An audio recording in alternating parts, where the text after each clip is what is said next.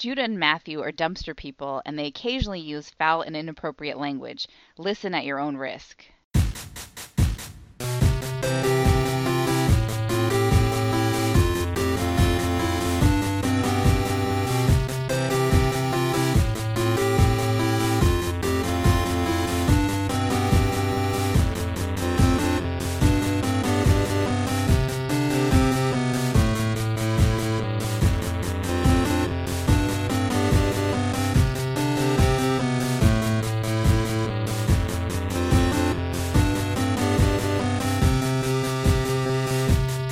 Welcome to Brother Date 2020. I'm Matthew.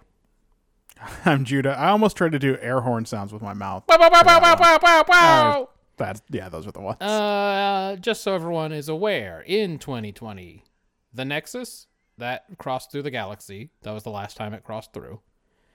And also, Buck Bokai was the key figure traded to the Gotham City Bats. In a pivotal 12 player trade with the Crenshaw Monarchs, he hit 34 home runs that year for Gotham City. now, remind me when Irish reunification is going to happen. It's either 2021 or 2023. It must be 2023, I think. hey, wouldn't it be fucking buck wild if uh, Buck these Buckeye wild? Brexit, if these Brexit idiots accidentally brought about Irish reunification in the year that TNG predicted That in that be- fucking throwaway line about terrorism? It would actually be kind of disgusting. In a I don't way though. I don't want I don't want Brexit to get credit for anything, and I don't want these writers to get credit for anything. It is true. It is true. Uh, it's a Star Trek week. Yes, in case that wasn't clear, it is a Star Trek week. It is chapter seventy three. Yeah, the 73rd edition of this terrible project. It's not great. Everyone knows how this works. We're reviewing them in reverse order to the order they scored in. Ah, fuck it. It's Voyager. We watch The Raven.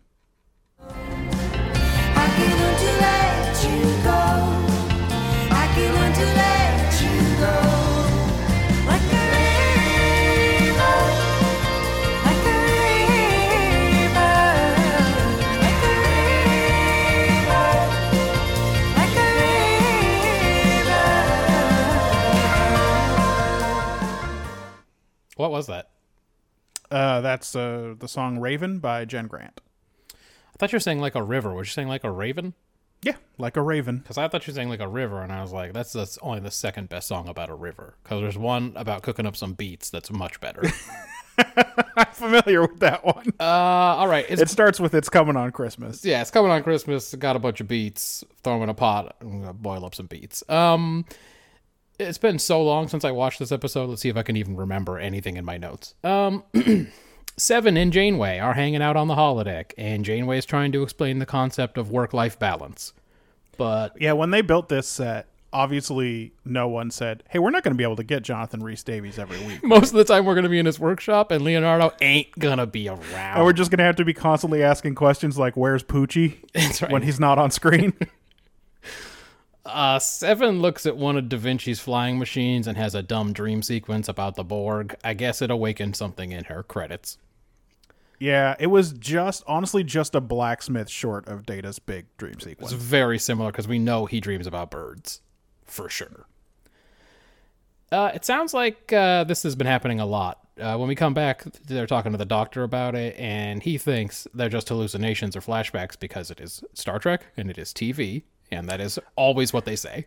He goes one better than that in that he says it maybe it's PTSD. Yes, he's based on the trauma of being assimilated. He thinks she could be having these weird flashbacks. So I want to give them a little more credit than the usual. Ah, it's probably just a hallucination, and no those- one and no one's worried about that at all. One of those run of the mill hallucinations we all have That on everyone a day-to-day always basis. has. Yeah. Um. Yeah. She even specifically says in this scene that uh, she she's never had a hallucination, so she don't know if that's what it is. Right. Um. Janeway's negotiating with the old B- B'omar. Bomar. Yeah, they just say Bomar, but you're right. There is an apostrophe in there for science fiction reasons. They trying to get through their space. Um. But these guys aren't really playing ball. They're really specific about uh, restricting their speed and a certain weird windy flight path that kind of makes it not worth going through their space at all. They could just go around it. Um. Anyway, that's happening in the background. Seven goes to Neelix to work on a food plan per the doctor's Yeah, it's also it's time for her to start eating solid food. Yeah, they mentioned it last week or the week before. Um, I'm glad that's the continuity we're getting. Um, Neelix says uh, he's gonna steamer up some mush of some kind and then promptly fries it up in a wok. He immediately stir fries it. It's very bad. then he uh, he teaches her how to eat and swallow and everything. This is gonna be a long fucking episode, by the way. Um, she has another flashback, and a piece of Borg tech pops out of her hand, and she goes on a rampage. Um, uh, she okay. I'm already interrupting way too much. She learns to eat and swallow and everything, and she never once yells soft or hot. Or no, taste. nothing good. Yeah. smell. she doesn't yell smell or anything. Um some security try to slow her down, but she's adapted to the phasers already. She steals a phaser rifle herself, and shit gets really real. She shoots some of Tuvok's team and steals a shuttle, and you know they don't have that many of those. Oh, or unless they have an infinite number. It's hard to say. They never seem concerned about it. She busts out of the shuttle bay and heads into B'omar space. So they fucked up this relationship too now. Uh, the Bomar are very mad and they beef up their military presence and refuse to help Voyager get Seven back. Uh, the doctor says all of his good work is being undone and her Borg shit is all coming back, but somebody can just give her a hypo of a solution he whipped up or something. Yeah. They, by the way, they couldn't figure out how to do this, how to have them figure out what's going on with her after they left the ship. So for the first time ever, someone looked at her transporter pattern when she left, and he's doing all kinds of diagnoses based on that. Uh, they, It really is. It really opens a huge can of worms for the purpose of we want to tell the story in this particular order. Uh, yes, exactly.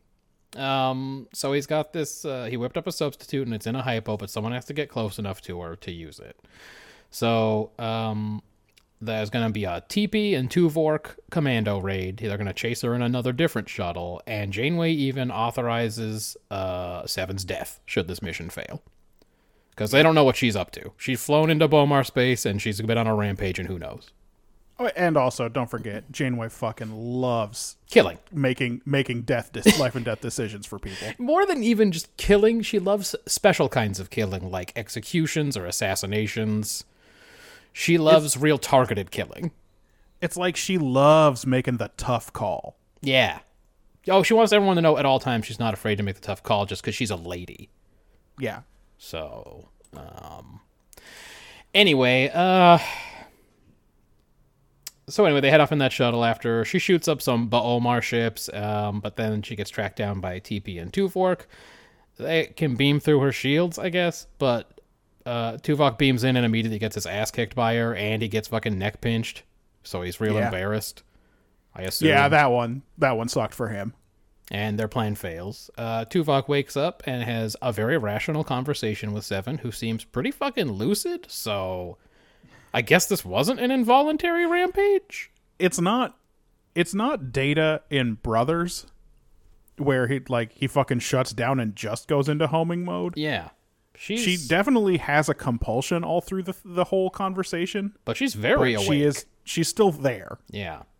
Uh, she says she has to rejoin the collective. She won't assimilate Tuvok, and um, she says to pass on her thanks to Janeway for like trying with her, but like she's gotta go back to the Borgs. Um, she thinks she's tracking a Borg signal, homing signal of some kind. Um, Tuvok seizes on this to prove that she's not really Borg anymore because she's got all that human compassion or whatever. Uh, Janeway figures out from Seven's logs, because they go through her diary, that she's been seeing a raven in her dreams and does the whole look off in the distance with a great new idea thing. Yeah, but uh I don't know. They were afraid we wouldn't catch that look, so they have to make Harry Kim go, "What? What's happening?" What are you, where are you looking though? Oh, you got an idea, Hey. don't you? This is uh it's uh, it's Fleabag. Uh, we're doing Fleabag season 2. Where did are you go? Yeah, who are you talking to? Are you talking to you go breaking the fourth wall? Um, she goes to look for that the ship that Seven was taken from as a child, the Raven. Um, Seven and Tuvok get to the source of the signal that she's been trying to reach, and they go down to the surface of some moon where they find the Raven. And Seven hallucinates a lot and acts like a little kid, and it's not great. It's not the best She's acting like, "Daddy, does Papa." this. yeah. Oh boy. Papa is the worst for me for some reason. It's Maybe it's because I've never met a human being who referred to their father as Papa. it's not good seeing a grown woman do it for sure. no. In heels and a cat suit. Um, Again, with her little rabbit mouth that already makes her look vulnerable. Yeah. Voyager shows up just as the B'omar start firing on the Raven from space. Um, uh, Janeway opens fire on them and knocks out their weapon systems, while Tuvok and Seven escape the crumbling Raven to the safety of a green screen.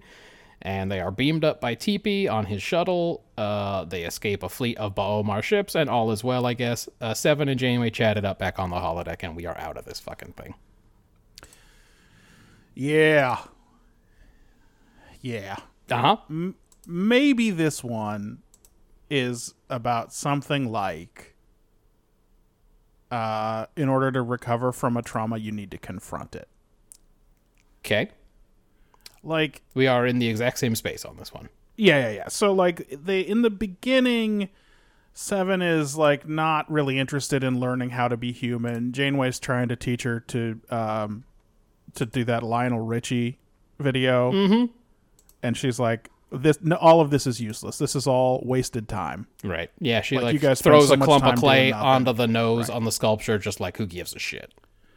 And in general her role in I mean she's only been here a few episodes. We'll talk about it. I think the story is too early. Okay. but uh, her role she, she's had a been a mouthpiece for listen it's not that bad being a borg like you guys all make it seem awful but you're trying to force me to be human but one thing she hasn't done is confront the means by which she became a boy. Right. and that's what the work that this story does right Yep. so, uh, again, generalizing that out to uh, the idea that you have to confront your trauma, you can't just pretend it didn't happen. I'm fine with it. I don't think it's a hot take, and I don't think it's even something that's necessarily a science fiction-y take. So I only gave it a four. We had the same take. I gave it a five. A four is also perfectly reasonable. I had a trauma cannot be healed until it's explored. I feel like we do something like this every few weeks. Like there's somebody that has this take, some episode that has this take. It's a seven. Yeah. It's definitely a seven episode. She insists she's not scared of the Borg and she needs to rejoin them. Um, but she keeps having these scary dreams. What's she scared of? She eventually tracks him to her old ship where she was assimilated as a child. After realizing that's where her fear comes from, maybe she can begin to move forward. But we don't get to see that part. So we'll have to see in the future if that's what really happens. But there's a lot of talk about imagination in this episode, and I'm not sure if they wanted us to take anything away having to do with that. But I mean, the fact that it begins and ends in Leonardo's workshop, it, it does suggest that, that that's a sort of a theme of the episode, but I think it kind of disappears in the middle. I agree. Um, we got Ben's notes this week. Uh, he also gave it a five, but he had to discover who we are. Sometimes we have to explore who we used to be. It's like one notch more general than the take you and I have for it. Yeah, he's fo- and he's focused more on the part where she just had to remember what it was like to be a kid, to remember what it's like to be human, or something like that. Yeah. Uh, and flipping around, he had a five on execution. He said, "Oh, great hallucinations." Yeah, that's never a good start. Um, the reassimilation of Seven is a good plot line that makes sense. The Seven stuff's good. The rest of the crew stuff is not. I have a feeling that'll be a recurring theme. it's clear that Jeri Ryan's one of the better actors right away, right away, as well as probably the best character as well, since they haven't ruined her promising start yet. I would, Yeah, I would say she seems to be trying harder than everyone else for sure. she does like she wants to keep this job. Mm-hmm. And um whereas, you know, Beltran maybe doesn't care whether he keeps the job or not at this point. He's like they're still going to pay me for the first 3 seasons. honestly, there are two kinds of actors in Star Trek, and most everybody falls into camp one, which is I'm going to be on the circuit for life. Yeah. I have done Star Trek, and from now on, I can get paid to go to conventions until I die. I don't have to work ever again after this. I'm never going to be an actor again. I don't care. She, I think, wanted to have an acting career. And so she was trying to act, I think, and there are only a few other people like that in the show who either because they already had an acting career beforehand or because they had ambitions, like decided to actually go for it. Most of them just go, ah, fuck it, I'm good for life. or should maybe in her case part of it was like this catsuit is ridiculous. Yeah. I don't. I want to at least make it seem like there was some other reason they hired me that was not tits. Yes. And I, I mean, we'll get into it probably a hundred times moving forward, but right now I would say she's trying harder than she's succeeding, but at least she's trying. Yeah. Uh, well, yeah. Again, the, the the part where she regresses, I did not think was successful. No. Um, I gave it a three in execution. I was not as high as Ben was. I wonder if the writers thought Seven's Borg past would be some kind of gold mine, an endless well of story ideas they could play with. Um, but in And this that's episode, why they shot their wad on this one so early. yeah, in this episode, it really felt like a burden. Like, are we constantly going to be going through the shit where her Borg self begins to reassert itself, like her Borg tech or her Borg feelings or whatever, and then they have to convince her to be a human at the end? Because I feel like that's all we've done so far, and it already feels old. yeah. Like she's been here for three or four episodes, and that's the only thing we've done. And I'd be much more interested in her taking steps to become more human than constantly regressing. Though they could obviously fuck that up too because they're bad writers. Um, It is, and also they don't. This is a story again that as long as at the end they convince her to be more human, to be human again, that it's a reset. yeah, Whereas taking steps to be more human is building uh, continuity, which we know they hate not that. not even necessarily the writers. I think it was the studio was like, no, people have to be able to tune in and watch whatever episode and not have to think. and that's why I mean, isn't that why we got the never, the never-ending saga of Hoshi's confidence or whatever? She never can conquer it because she has to be in that same state of trying to get her groove back forever. I I mean, it seems like it. Like Enterprise is fine with doing plot continuity and just throwing a fucking recap at the front of every episode, but there they don't there aren't really any character arcs going on Yeah. unless unless you think whatever's happening to T-Pole is an arc of some kind. But it's kind of not. And then same thing with Trip. Like Trip isn't either. Trip is um. Well, he had two stages. He had pre his sister dying and post his sister dying, but he doesn't seem to have worked out all of his sister dying issues. I mean, even in this last episode, he was still doing it. Yeah, no, but even like outside of the expanse, T-Pole has been uh I guess when I talk seriously about her character development, I probably shouldn't call her T-Pole. That's what she's But she- called. but she's been uh, becoming more open-minded towards humanity right she's been breaking away from vulcan dogma slowly and stuff like that and uh, i don't know discovering how to be spock maybe is what her arc is yeah. anyway we enterprise is next we don't need to Yeah, yeah, yeah. Uh, dream sequences. Um, you know, it was bad enough when we had a two-year-old on the ship that everyone thought was sexy, but now we gotta get this busty chick in the cat suit talking like a small child. not only talking like a small child, but this is again, this is the week where she starts eating solid food. We gotta see her chew been- and swallow and all kinds of weirdness. And they've been through that a couple of times, and it's like, uh, definitely, definitely a reminder that she is, uh, as a human, she's a baby. yep. Good thing we put her in heels and a cat suit. Let's definitely sex her way up. The fuck is Although, happening in this writer's room? This is this week is her new cat suit with less of a corset. Oh, I didn't even realize she'd changed outfits. I It's- wasn't paying attention. It's still absolutely skin tight, but apparently she had breathing problems in the first one. I would believe that. So I'm just my question. I mean, it's it's a question that I guess it answers itself. What's going on in this writer's room is they are weird pervs who are interested in things that they should not be. Yeah, for sure. Um, I can't see past the horrible decisions they made about her outfit. I ask related questions about it 15 times per episode, so it's always a real miss for me. Anyway, it's a three. It, it makes no sense, and this shit goes all the way back to Troi. Mm-hmm. Except then they have a guy come on the show and say, "What the fuck are you doing? Wear a in real season uniform." six, And then she gets to wear the regular uniform. Yeah, and then she wears it for a while, and then she starts going back to the old uniform, and you're like, I, "You guys, you fixed it. Like you fucked up in the beginning, and then you came back and you fixed it. Oh, we're gonna fuck up again." And then, of course, T-Pole, they're still fucking up in the aughts because they put her right into a cat suit, you know, like the Vulcans wear, because it's logical. I Yep. Yep. Yep. Yep. And then in Deep Space Nine, they just designed Bajoran uniforms so that Kira's sort of in a cat suit. right, they're very. uh It's a very one piecey kind of thing. yeah, it's an extremely form fitting uniform. Mm-hmm. Uh, yeah. So it's. It, the- eh, yeah. Yeah. Not yeah, great. yeah, yeah. Not great. Anyway, it's not this episode's problem in particular, but all the stuff about her acting like a kid and having to watch her learn to eat. I was just like, what's happening? What are we doing? So yeah, just a three for me. What about you? Uh, I mean, I agree. I gave it a three. I so I think it's too early for this. She's been on board for three episodes, if if you don't count the ones where she's an actual Borg, and now she's already going back to full Borg mode. And we find her old ship where her parents died, and we relive Yeah, what timing, thing. huh? It's Out of like- the entire galaxy, or Yeah. at least the entire span where she could have realistically been assimilated, they happen to run into her now, or that old ship now.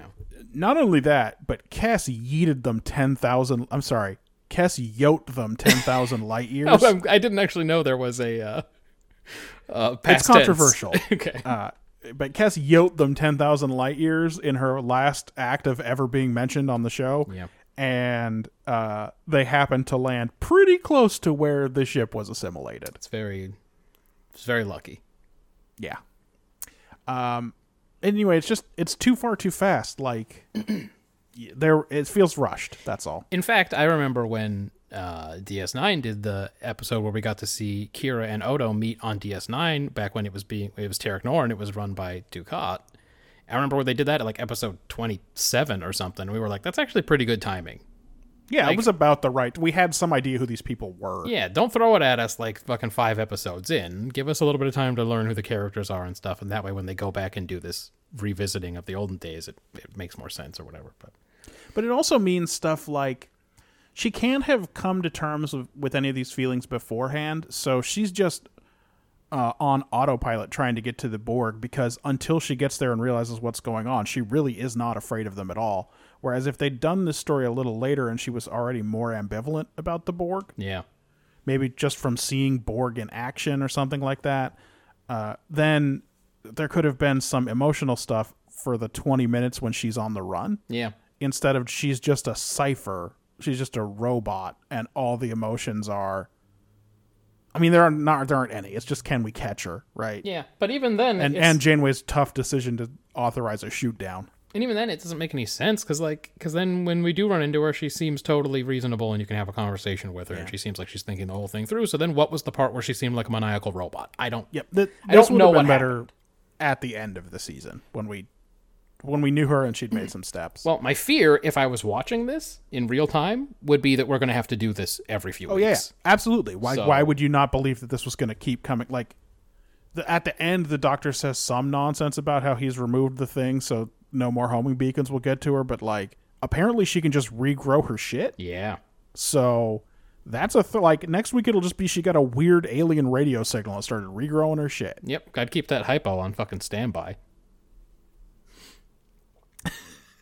His substitute The substitute that he whipped up.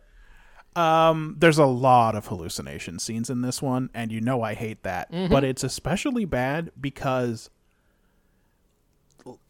most of the way through the episode janeway reads from her diary Mm-hmm. her description of the hallucinations Yeah. and it's a much more powerful scene Yeah, because then it seems Like- like, something that she's been coping with that no one really knew about or something. Exactly.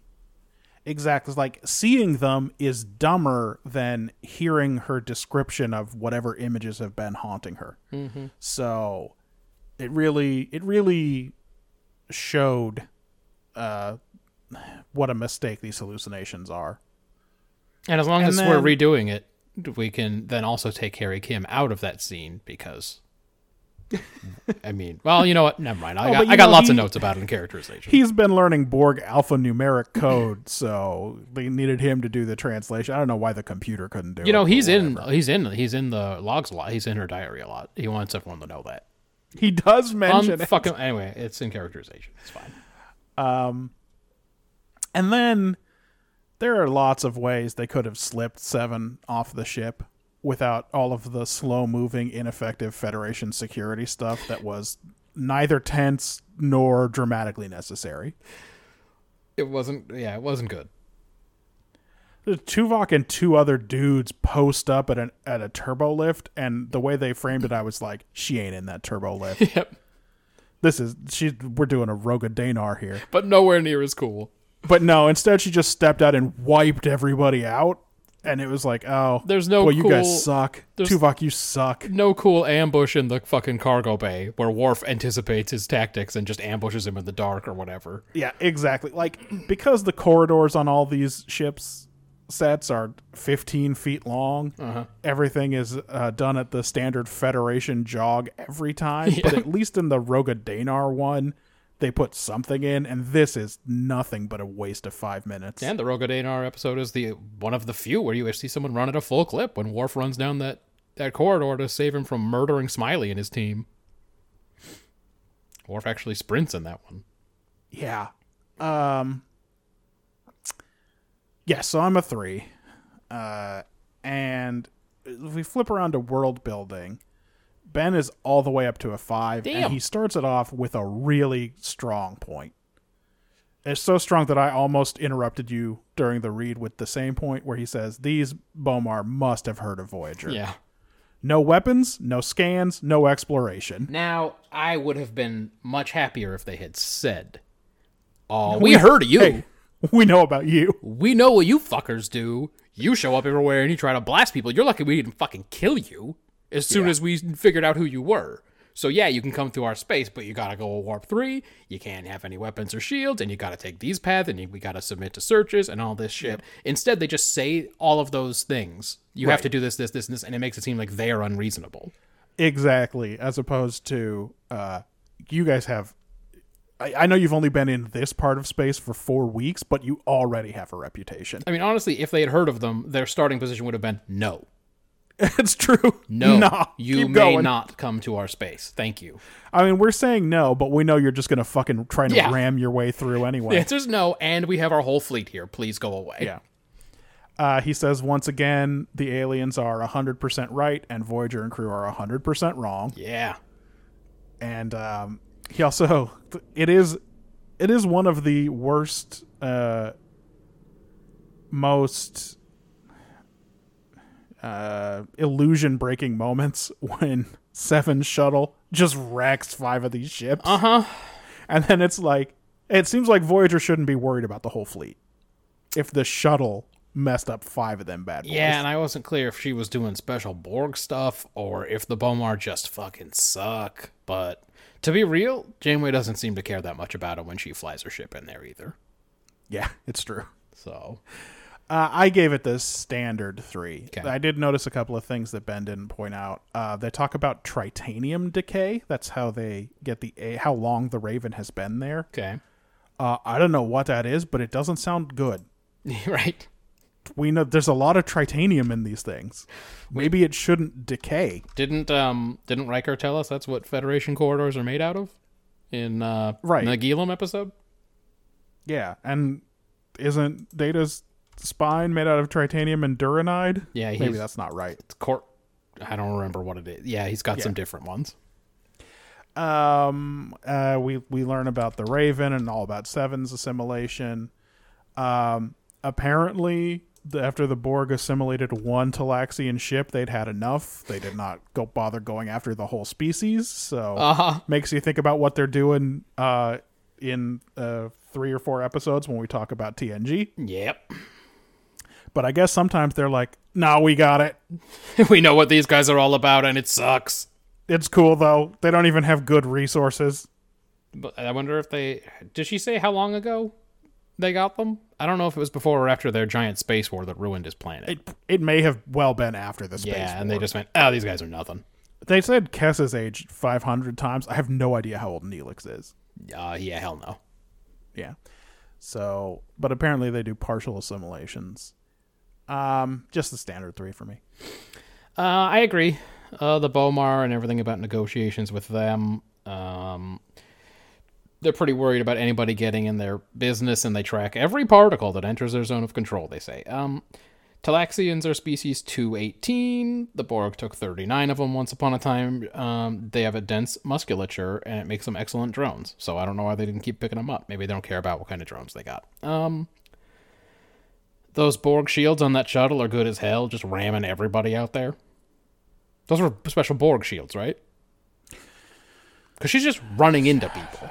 I mean, it's a, it's a good question. She does do a straight ram, and it appears to have no effect on the shuttle. Yeah, So and uh, that's why it's so confusing when Tuvok just beams through it later. Anyway, the Vulcans are species 3259. Uh, the Raven made it to the Delta Quadrant 20 years ago. Seven's parents were well-known crackpots in the Federation. yeah, Isn't that the? Isn't that what Janeway's basically saying when she says they So, were It's a such a weird scene at the end. known for their unusual views or whatever she says? Unconventional.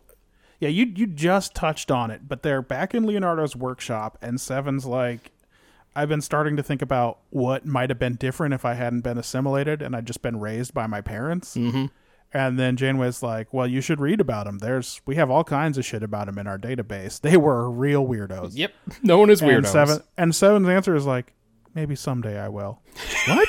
yeah, I'm not interested. What? nah, that sounds boring though. Hey, writers, what? She's not ready, dude. She only just learned how to eat. All right. She's not ready to read about her parents yet. She's also not ready for the wild thing, so don't try to make her. Content's under pressure. She just might blow. And then uh, uh, you added the tritanium decay thing. I didn't have that. Anyway, it's a three for me as well. Uh, what about characterization? I was a four. Seven doesn't understand hobbies. She insists she still does not have any reason to fear the Borg. She thinks cool small talk is how many of your species the Borg took and what made them good as hell drones. At least it was complimentary. I think she was trying to pay a compliment to Neelix. She's like, "You guys are like fucking beefy, and that made you really good drones. So good, good, good job." Uh, I don't. I forget who did I give best actor to in this one. Just peek ahead real quick. Um, that is a. It's a weird scene. It's Neelix's first scene with 7 mm-hmm. and she leads with that nonsense. Yeah, And then for a minute, he's like real cool yeah. to her. All of a sudden, like it's it's good acting that I think. It's it's not a big moment. It's a It's, a good touch. little moment where yeah, exactly where because again, Neelix is one of the stronger actors on this I think show. he said something like- unfortunately, I think he said something like, "Oh, I, uh, I didn't realize that." exactly. Like he didn't know that any Talaxians had ever been taken by the Borg, yeah, and he's not super happy about it. But he doesn't really know what to make of her telling. no, him but that. it but it takes like a solid ninety seconds before he's back in full Neelix mode with her, mm-hmm. And then teaching her how to chew and all that. But uh, that was a that was a good that was a good little moment there. But and, and again, it's kind of like she didn't know better than to say that. Yeah, she thought that was and a I- good thing to I think she may have meant that was a uh, meant it as a compliment. Uh, turns out she does fear the Borg and just had to like get there, figure it out. Um, Janeway's not good at explaining things like relaxation, hobbies, imagination. She's just like, not. It is efficient though. When she, when Seven's like, it's not efficient. She's like, no, it it is. It's efficient to not work. Um, or uh, I hate Voyager and I want to be far away from it whenever I can be. Yeah. That's why I come here. Um, she won't give up on Seven in the early in the episode and thinks she was making progress in her short time on Voyager, but she does authorize her death if she can't get her back under control. Harry's wild predatory behavior from last week, it's at least getting him snark from B'Elanna. Yeah, B'Elanna was not nice to him at all, and I did not blame her because he's gross. But she was shitty about it, but I didn't get disgusted. I wasn't sure what emotion she was putting into that one. uh, she was also doing a look off the screen and try to look cool thing the whole time. Right. Um, Because she didn't say, that's nasty, she's a baby. no. No, she seems more grossed out that he would try to do it with a Borg, I think. Yeah. Um, At least they didn't make it like, oh, she's jealous oh, of God. seven of nine. You know what? They probably wrote in the script, she's shitty because she's real jealous like women are, and then she just played it different. Yeah, it's probably, you're right. It probably was the, the, the direction in. She's jealous like my ex wife. Uh, I forget though. This one might have been directed by LeVar Burton. I didn't write it down, No. but I think it. That's not something our boy LeVar would do. Anyway, Harry's still creeping around in her personal logs and bragging that he's all up in them. This fucking guy. Yeah. It's a character episode, and the seven stuff might be enough to score points. If I had any confidence, it wouldn't all be undone in the next episode that focuses on her when we do this all again. Uh, so I'm sorry. What did you score it? Four. Four. Okay. Um. Uh, Ben's a four. He yeah. He points out. He also pointed out that the it seems like the writers don't cook Yeah. because no one caught that stir frying thing. Although I presume the writers didn't. It's probably not in the script what he does with the food. no, but it's so dumb. He finishes saying, I'll steam up some of this dumb fucking mush for you, and then he just immediately puts it right into a wok. Yep. It's very bad. Um, I don't really consider that a character problem though. So I gave it a five. Uh, at this point in the series, Janeway is just a wild woman, huh? Yes. Well, I th- I think remember the turning point was when she got to um hang out with uh, Sulu and the old boys and check about how much she wanted to be a space pirate like the old captains were. Yeah. And then since then she's just been fucking buck wild. Yeah, for sure. Anyway, in this one, she does not hesitate to violate B'omar space No. to retrieve her pet project. Yep. She's just shoot, shooting all kinds of people or whatever so that she can keep teaching Seven of Nine how to sculpt. When the people of this part of space form their giant alliance against Voyager, like who will she have to blame? Then the B'omar join their ranks. legitimately there should be an episode where she says, "Well, we can't turn around. We're being followed by ships from There's a big all fleet. kinds of races." Yeah. They call themselves the Alliance of the Willing. That's right. I don't know what that means. Yeah. Um, I thought that Tuvok seemed unusually understanding when Seven was going through her powerful and complicated emotions. I'm not saying that he shouldn't be understanding, but I don't think he has been in the past. Well, he lost his mentee, and maybe he's looking for a new one. No, that's probably what it is. And then, of course, Seven has to confront the violence of her assimilation, etc. That's definitely character work.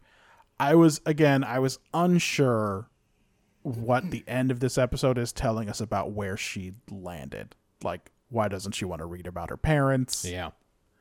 So I don't think they there's necessarily a full success, but uh, it's definitely some character stuff. So I gave it a five. Okay. Quick ones. Yeah. Uh, ben uh, just points out that her boobs get in the way of using that phaser rifle. I didn't notice, but I'm not surprised. Uh, I guess maybe there's maybe I, I haven't really seen, but I guess people don't don't really.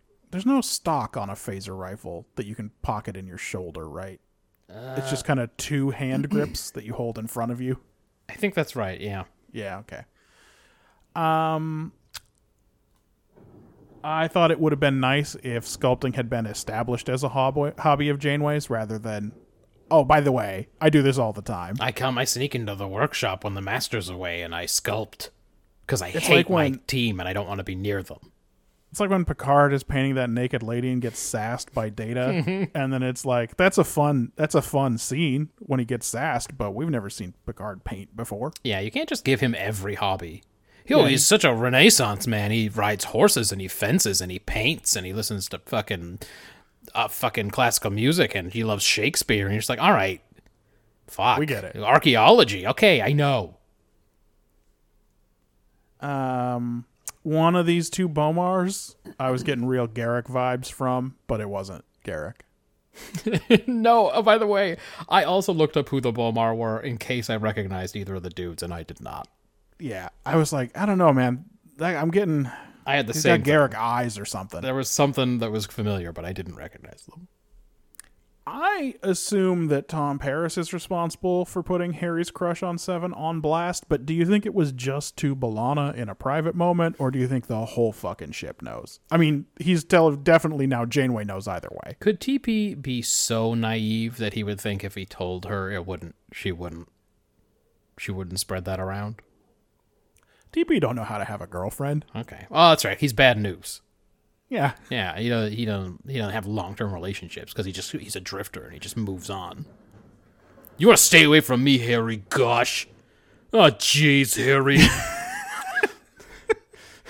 I I really could, like I really like this Tom Paris. I wish I could have a that you do. long term relationship with a girl like Libby. Oh gosh. Ah, Harry. Just her boobs look so good though. Oh man. Um otherwise everything else has come up hallucinations. Uh how how well the shuttle performs against the B'omar ships. Yeah. I gave best actor in this one to Seven, although I thought that scene with Neelix was good, and worst actor to Torres teasing Kim because I did not understand what emotion she had. Yeah. Uh, I got a couple. oh, let's have them. Why does Janeway need to go to Leonardo's workshop to play with clay? She could do it with real clay in her quarters. She could do it in her quarters. She could do it just on like a nothing on the holodeck. She could do it just with the grid. She could do it in like a, a fake clay clay place. What are those called? She could be doing Ghost. She could be doing. She could be. Yeah, she could make it a sex thing. Why not? Yeah. Ugh. She could be uh she could be in the classroom where Tony Hale has one rule, no ghosting. That's right. and then when Winger gets kicked out of class, he starts singing the song through the door. Such a good episode. And the doctor who's there, who definitely is a cheater and learned how to do clay sculpture because we find out in the end he's got a crazy mom issues. I fucking love community so much. the first 3 or 4 seasons of Community are super Good solid. Lord. Because the first 15 minutes, you're supposed to think Winger is crazy. That Jeff Yes. is crazy and that he can't handle someone being good at something that he's not good at. But then you find out just in the last minute that that guy actually is a crazy cheater. Yep. And then he comes back in the zombie episode. Anyway, um, I know I've already talked about this a lot, but they gave her those fucking heels that meld form and function. That's the stupidest shit. And it is very odd to watch her go around the ship doing a model walk with scary music playing in the background while she's holding Yeah. that phaser rifle. They couldn't give her like some standard Starfleet style boots or maybe some fucking Nikes or something. Uh They gave her fucking big heels. I just the the the producers' hands were forced at the start of Deep it. Space Nine when they moved to those slouchy ass scrubby jumpsuits. yeah. If they just stuck with the TNG uniforms because the DS9 people weren't, you know, like let's say this was a universe where they weren't uh super paranoid about establishing a new brand, Mm-hmm. their own brand, and just stuck with the TNG uniforms, which are reasonably form fitting even in the later seasons, they wouldn't they probably wouldn't have had to do this dumb shit so much. I, mean they still would have. I, yes, I hate it. I just hate it. Takes me out of the universe so completely because I can't understand any rationale for what's happening. It's utter nonsense. like I don't understand how that uniform is uh, more functional than the Starfleet jumpsuit and normal boots. I just. But and to, to have the doctor say that he combined form and function is just such an insult. It's just like Oh, and, and it makes him seem like an utter creep. I'm not supposed to say stuff like this on the podcast, but it's a Trumpian level. just like I'm just gonna say the crazy thing that everyone knows is a lie, and I'm just gonna say it like it's true, and that's that. Um. And then finally, Janeway just fucking going through Seven's shit and like laying in her bed while she's away, like a weirdo. Like they go in there and she's just like in her regeneration pod, just like zoned out. Yeah, Like, it is. Uh, it is for sure the case that if you act a little weird in Starfleet, people will go through all your shit. It's just like she's literally laying in her bed, just like I wonder what Seven was thinking about. Yeah, that was weird. What? Like, like first of all, uh, do you remember when Janeway was a scientist? yeah. Now she's like standing in her alcove. I'm just trying to figure out her person. It's like what? It's- it's- what happened to you in you that weird what? monastery? I was going to say that's what happened to her. She learned that maybe there is uh, a god and afterlife and religion or whatever happened in that episode. Uh, th- that's it for me. I cannot say I enjoyed this episode. It earned more points than it than I enjoyed it. Yeah, well, I mean, they were covering a bunch of big stuff, right? So that, yeah. Uh, fourth place last week was Enterprise. Oh, This week we watched The Council. got faith.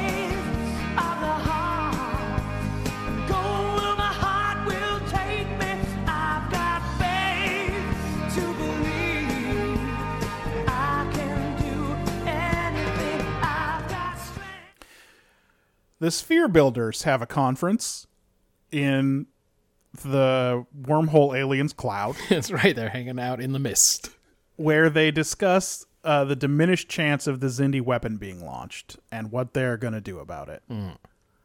On Enterprise, uh, the senior staff and Degra discuss the spheres, and Archer plans to send a shuttle pod in to retrieve the data banks uh, for any information they might have on the sphere builders. Yeah. And what this does is this splits the story into two parts that never come back together during this episode. And I gotta be honest, that part where they go inside the spheres doesn't seem to matter. No, it does not. I don't know what it's there for, and I it, they don't spend a lot of time on it either. It's a very small part of the episode. So, not having seen Enterprise, my guess is that they're going to discover in those data banks that it was the sphere builders that blew up the Xindi homeworld, Oh yeah, probably. Something like that, Yeah. to manipulate this whole thing, and that's finally what's going to end the war. But I don't know for sure. Um, uh, on Degra's ship, he gets a visit from the uh, main sphere builder lady that we've met, and uh, she makes an appeal for him to return to the fold, but he sends her away and goes to prep Archer uh, for for his meeting with the council. He tells him that after the destruction of the Xindi homeworld, the sphere builders appeared to the survivors and guided them to habitable planets, and because of that, they're almost worshipped like gods. Yeah, we And learn a lot. He has his he has his kids say grace to the sphere builders every night and stuff like that. Yeah, we learn a lot about that aspect of it. So he's worried about convincing the council that they're uh, actually the bad guys here. Yeah. Um, a fleet of uh, the various allied Xindi show up and guide. Uh, or they're going to guide Enterprise into the council, and Degra preps him for you know how each of the different races think and what the individual council members are like. As long as Archer remembers that they are each a monolith, That's right. then he'll be in good shape. Uh, it's all a bunch of Bosks for sure. Um, their little fleet comes across Dolim's ship, and they use like warning shots and stuff to force him to give way, so the Enterprise can reach the Council. Uh, at this point, Mayweather, uh, T'Pol, Reed, and uh, what's the name of that MACO Hawkins? I think Is it the major or someone else?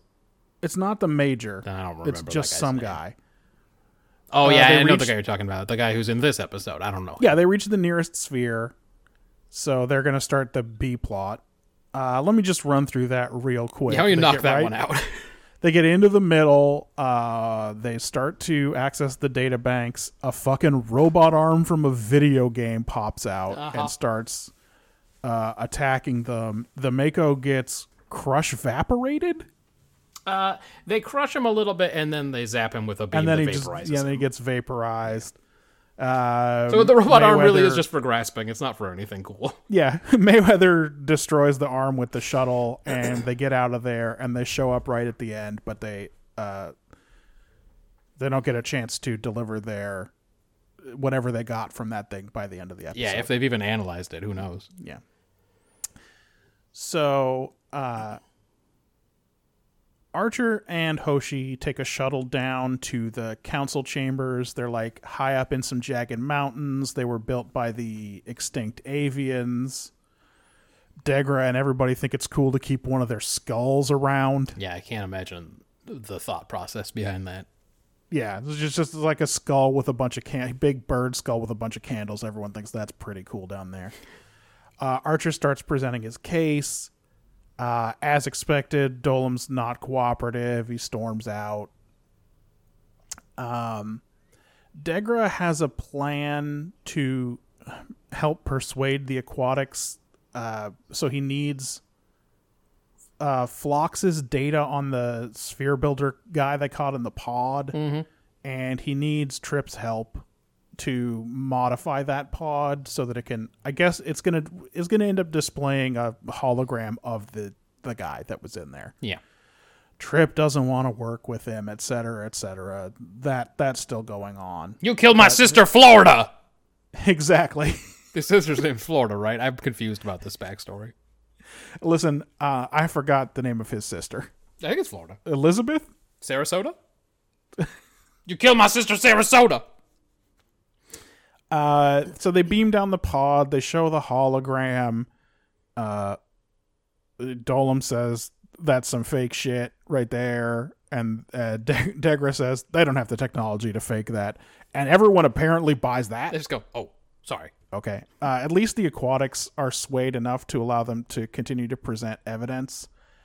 Um, and Dolim pretends that he is persuaded too because he has had a secret meeting with the that one sphere builder who's like get the weapon launch the weapon and in exchange the reptilians will dominate the Xindi empire.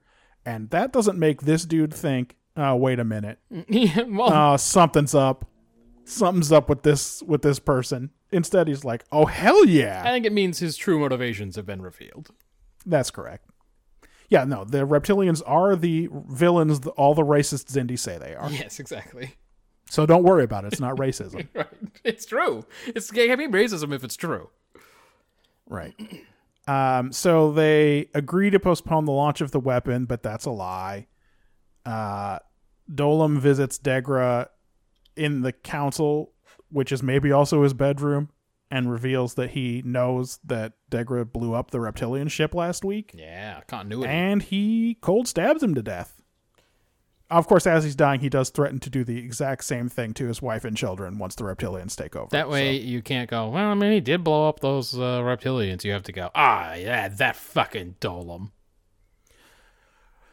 Uh, Trip and Phlox talk for like 30 seconds about getting used to the idea of peace instead of revenge, because at this point it seems like uh, Archer's plan is working. Yeah, which is how you know it's not going to work when halfway through the episode they're like, well, it looks like we're going to have peace after all. Yeah, exactly. Yeah. Um, and that's when Archer gets the call from the uh, that primate counselor who doesn't have a name. Yeah. His buddy. Uh, yes, to tell him Degra's dead. The reptilians have called an emergency meeting of the council, and um, uh, tells him, "Hey, we've got the weapon, and we're gonna launch it. The insectoids are on board." And when the aquatics and primates and arboreals refuses ultimatum, he withdraws from the council. And uh, insectoid ships start escorting the weapon into space, and there's a big battle. And Dolim disables the Enterprise and kidnaps Hoshi, yep. and it takes the weapon into the vortex. And this is where the shuttle has returned, and all that's happened on the shuttle is Reed's mad about the number of casualties they're taking. yeah, he is supposed to get into it for sure. Huh. All right. I got an idea on, on the take for this one. Oh, please, I'd love to know. Lots of reasons are given for prosecuting a war, but ultimately it's about power. So everything that they have been told by the Guardians about why they Of need to Gahul. why they that's right of why they need to kill uh, the humans and everything archer has provided as evidence uh, to counter that ultimately don't mean anything when this lady says to the reptilians i'll just make you in charge so do what i say Yeah. because that's really what they wanted all along power and influence over other species in this case over the other Xindi like it doesn't make any difference. They're after the same thing no matter what. It's it's being on top. So I think that's what they were trying to say was there's lots of rationales for war, but ultimately it's just about, you know, get getting what you really want, which is power. I gave that a 7 because the keeping in mind of when this episode was made again, post 9/11 and all of the stuff that we went through in uh, getting into the Iraq War, among other places. I think they were trying to say something in the way that they just discard everything that we've been doing for the last 10 episodes. All the evidence that Archer's been collecting, everything that's been happening with Degra, all that just goes out the window the instant this lady goes, uh, who cares about any of that? You can be in charge. Yeah, in fact, uh, Dolim makes her cause his cause. Like he uh, he threatens to straight murder a guy if he ever questions them again. Right? Like because now a he's he becomes a hundred percent in at that. he's point. staked. Like he's he, he Yeah. uh, how these people go, he goes. So that's I I that is what I took away from it. That they were saying, pay attention. They're gonna give you lots of reasons why they want to do this big war, but ultimately, it's always about the same thing, which is just power. Ben thinks uh, that the take of this episode is friend and foe is not always dictated by blood.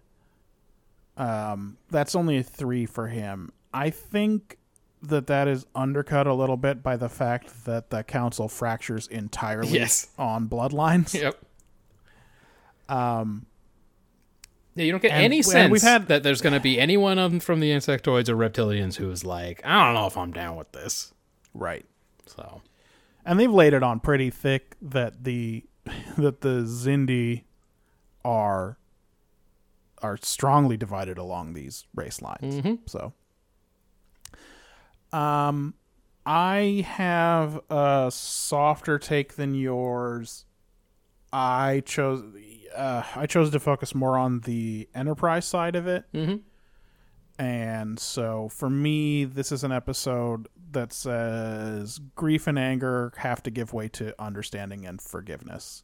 that And this is mostly coming from from the stuff Trip goes through and also, you know, Archer has been a real pirate here in the expanse. yeah, yes.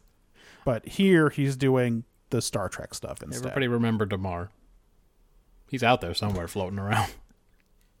I mean, hopefully, just so just so angry. maybe he's not dead. Who knows? He's probably bummed out more Yeah. than angry at this point. yeah, th- yeah, you're right. This is the TNG. That's the TNG take for sure. Yeah. Um, to me, that's a five. It's a fine take. It's not. It's not. uh, You know, world shattering. Right. Um, I'm a five also on execution. do it. So, it seems like they were a little bit afraid to commit to an actual courtroom scene Yeah, they were. for this one. We only get a few bits of evidence, and we've already seen it presented, and there's very little argument. Instead, they spend a lot of time on the memory core B plot and the robot arm attack, and like you said, all of that could have been skipped. Yeah, it's nothing. I also wonder if Trip forgiving Degra before he died is as impactful as if Trip later is upset that he couldn't forgive him.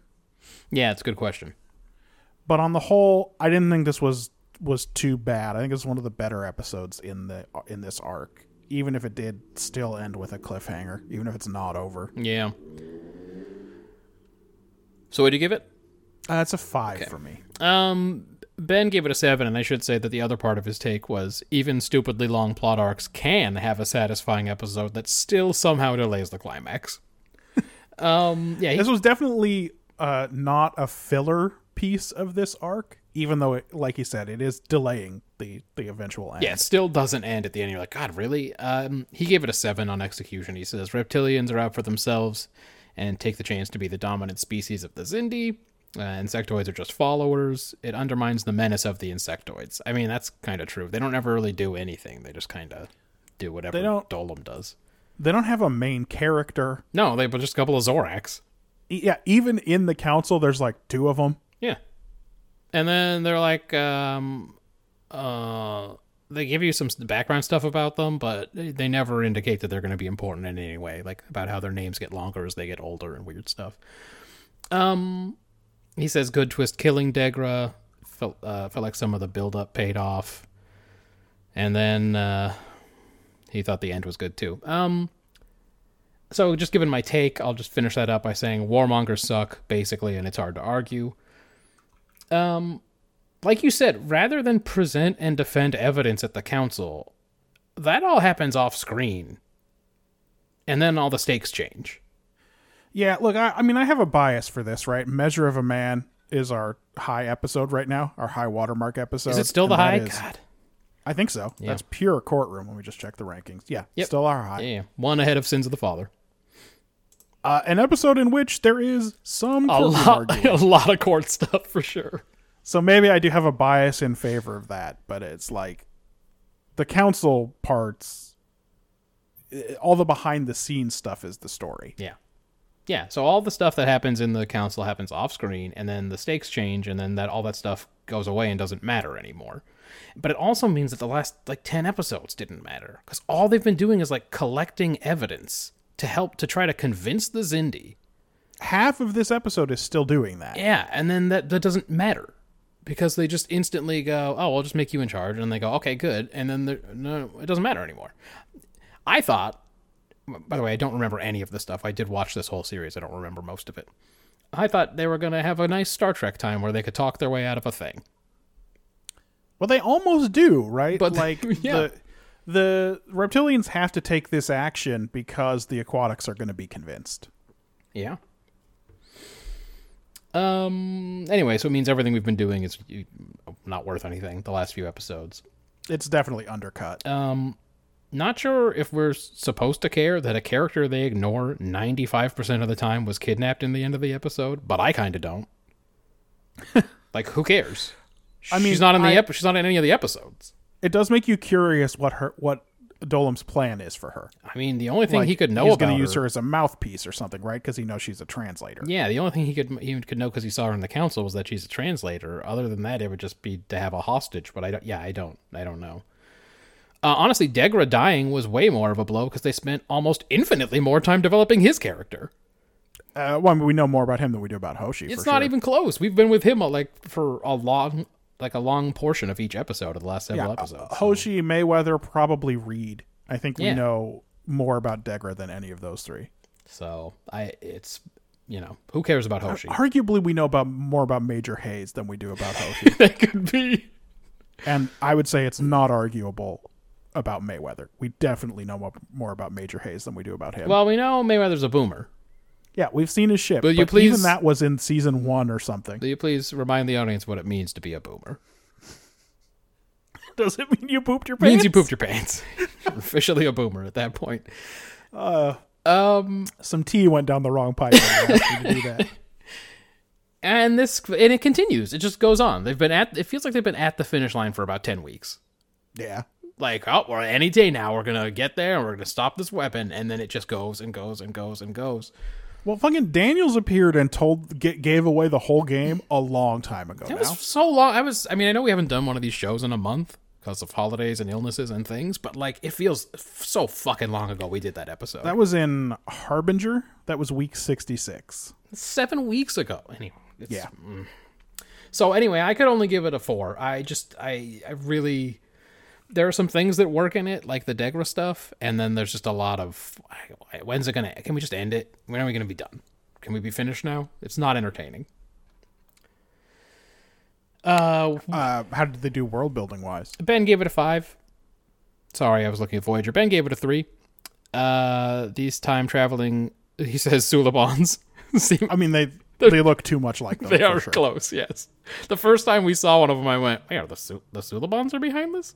I also thought it was the Sulibans who were uh, taking orders from that other time entity. Yeah, because there's the same things happening. that's unresolved. yeah, there's uh, that where someone is sitting in a room and someone's telling them what to do, just like is happening here. And then when they pulled that guy out of that fluidic space, either I first I was like, "Oh, that's a Suliban." Yeah, it's one of the Sulibans. Is it the main guy? The guy who's uh, uh, Sil- like F. Silik? Murray Abraham, but not yes, fucking F Murray It's G. Murray Abraham. Yeah. Um.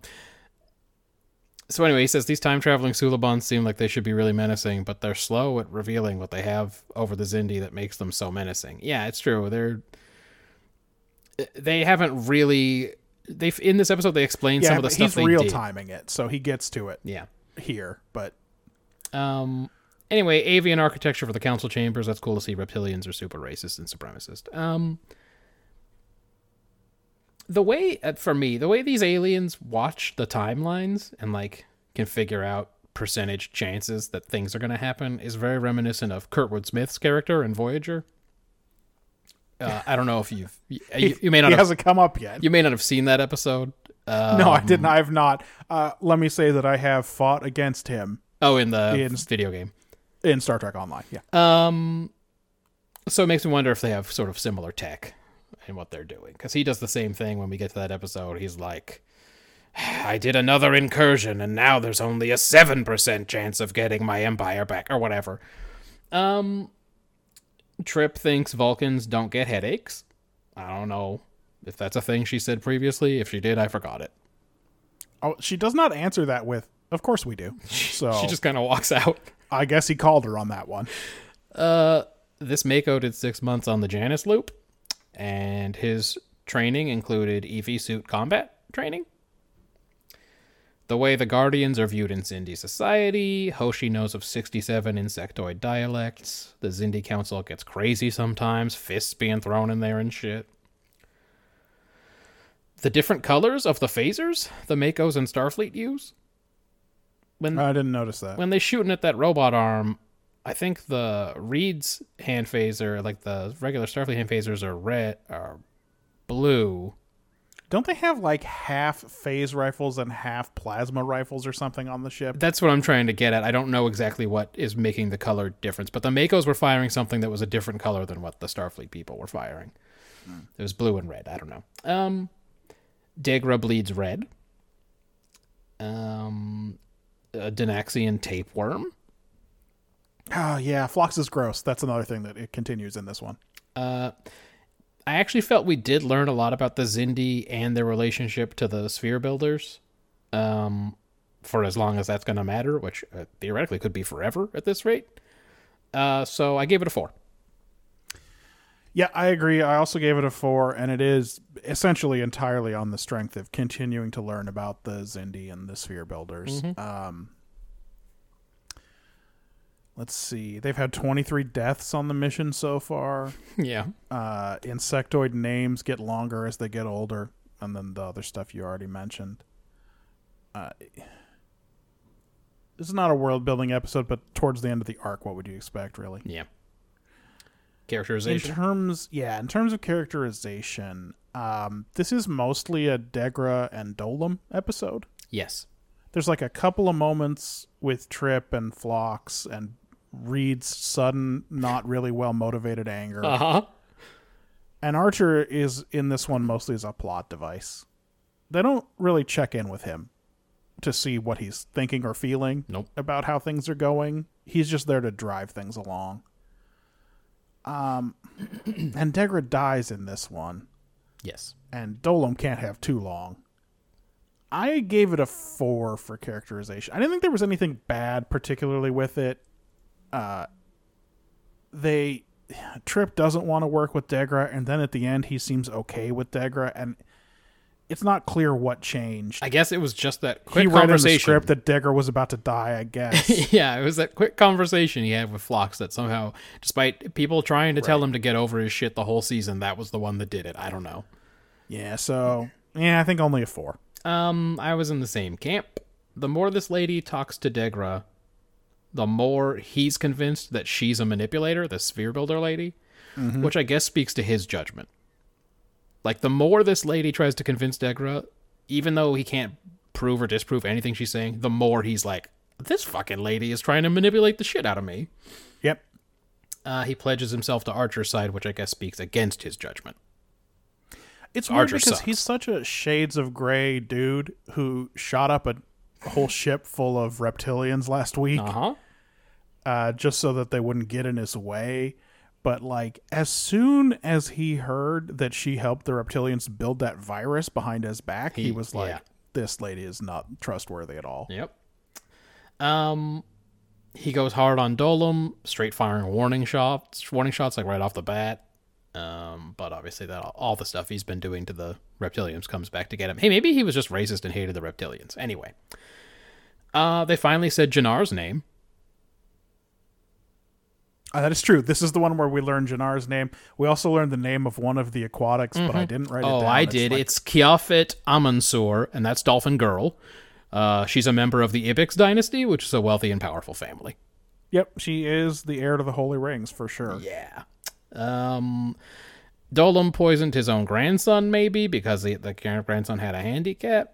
That's a story that That's Degra the heard. weird story that they tell about Dolim Mm-hmm. in the Xindi Empire. it is very weird. It's like it's somehow not meant well it's not super menacing like he he had him poisoned Yeah. It just Like- they all they want to do is really they really need to hammer home that Dolim's a bad guy. Yeah, but like Dolan didn't eat him.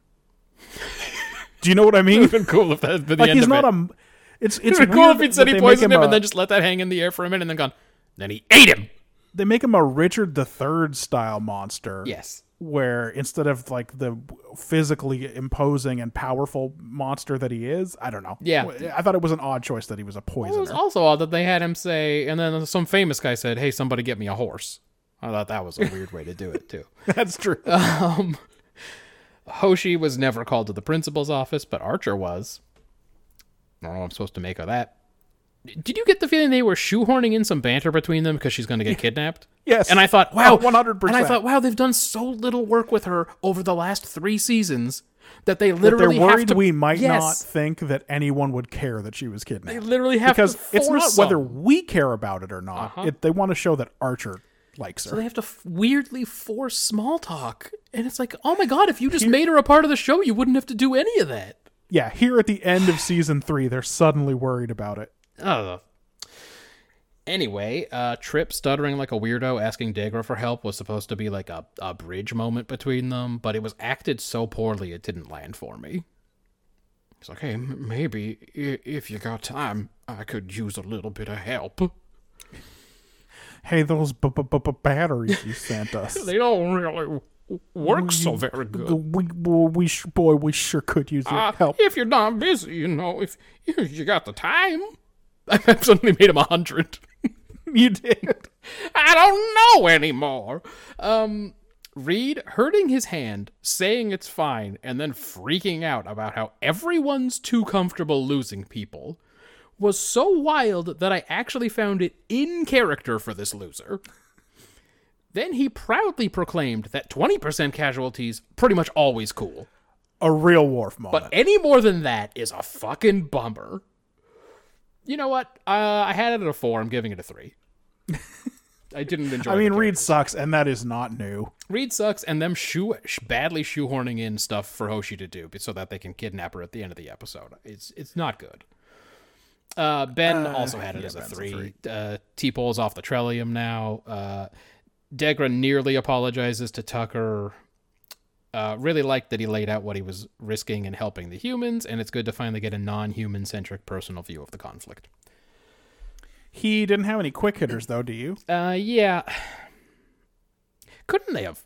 Okay, in the dumb B plot where they're going into the sphere, there's Yes. a really just fucking idiotic moment where they fly full speed at the sphere, and then yes, it is. It is again an unnecessary tension where she doesn't tell them that the the it's an it's an illusion. Just keep flying. You'll go through. It's a hologram or some shit. Yeah, not only is it very stupid that she doesn't tell them that it's just a fucking hologram or whatever, so relax, we're just gonna fly right through it. But if she really was, if they were worried about it, couldn't they just have flown in real slow? Yeah, I don't know Just why they had to like- go full speed. Just like poked the nose of that shuttle through it and gone, see? That's like it's platform nine and three quarters. It's better if you take it at a run the see. first time. Is that in the musical? Uh, it's not a musical. It's a straight play. Oh, it's just a play? I thought it was a musical. No, Oh, that sounds it's in the somehow books, less but interesting. yeah, they do they do reiterate it in the in the play. Wait, that sounds somehow less interesting to me than a musical. Because then, like, Uh, we already got a hundred movies. It's a five and a half hours of straight play. Yeah, for sure. Wow. Okay. Um, uh, Dolim stabbed Degra with a hella cheap toy knife. Oh no. Yeah, He like shows off the knife afterward, and it's like, oh man, that was the best prop they could do. That's fucking sad. I just bought a knife on Amazon. By the way, I just bought a knife on Amazon, and Okay. it only costs like thirteen dollars, and it looks way better. like, what are they doing? Hey, why did you buy a knife? Mm, I just wanted another like f- flippy pocket knife. Why didn't you consult me? I could have given you several good recommendations. I like my knife. I'll, I'll send you the link to what I bought later. Um. Anyway, that's it for me for quick hitters. I never have a lot for Enterprise. Yeah, I just have a few. Um, why? Uh, why do these uh, guys stand around in a fog machine? That's apparently that's where they have their meetings. I don't know Yeah, why. look I literally wrote, "Is their normal stand-up room taken?" So they grabbed the sauna. Like, what's going on?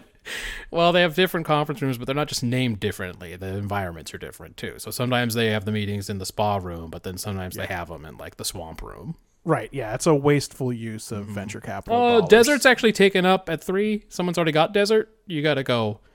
Cloud's open. Do you want to go to cloud? All right, we'll go to cloud. Ah, why would T'Pol say headache if Vulcans don't get them? Why is that the excuse that she comes up with? It's not great. It's it's very bad. It's like if I made a bad excuse and I said that it was because my tail hurt. And people go, "What? What? Oh, my ta- my tail. It's oh, ow, my tail. Like a monkey's tail? Oh, I don't have one of those." Ah, I snagged my dew claw on something. It's like, What? What are you talking about? Because you're right. When he calls her on it, she just looks at him like, "Oh, "Yeah, I did say that." He just runs into her in sick bay, and of course he- she doesn't want to tell him about her Trellium addiction. Mm-hmm. So she's like, "I just had a just had a small headache," and he's like, "What? Vulcans don't get headaches." So why'd she say that? You specifically told me they don't. Yeah, it's weird. Why? But like, why would it even come to mind? Yes, that's a very good question. Why wouldn't she say, uh, Phlox is fitting me for new contact lenses? Honestly, you should take away a point for that. I mean, such a wild thing for her to say. it does suck. I don't know. I don't know if I want to relitigate it. Um, do all the other Xindi speak insectoid and aquatic as well? Because they don't appear to have translators in the council, and those old boys speak speak real weird. Yeah, that would make a bunch of little. Yeah, I don't know. Like Jannar just speaks insectoid, That's a very good question. And that's pretty early in the episode. But that's the moment where I definitely did stop. Yeah. uh, writing down quick hitters. I gave best actor to Degra, and worst actor to Malcolm. Twenty percent Reed.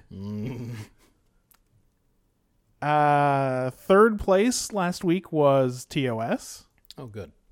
This week we watched The Lights of Zetar.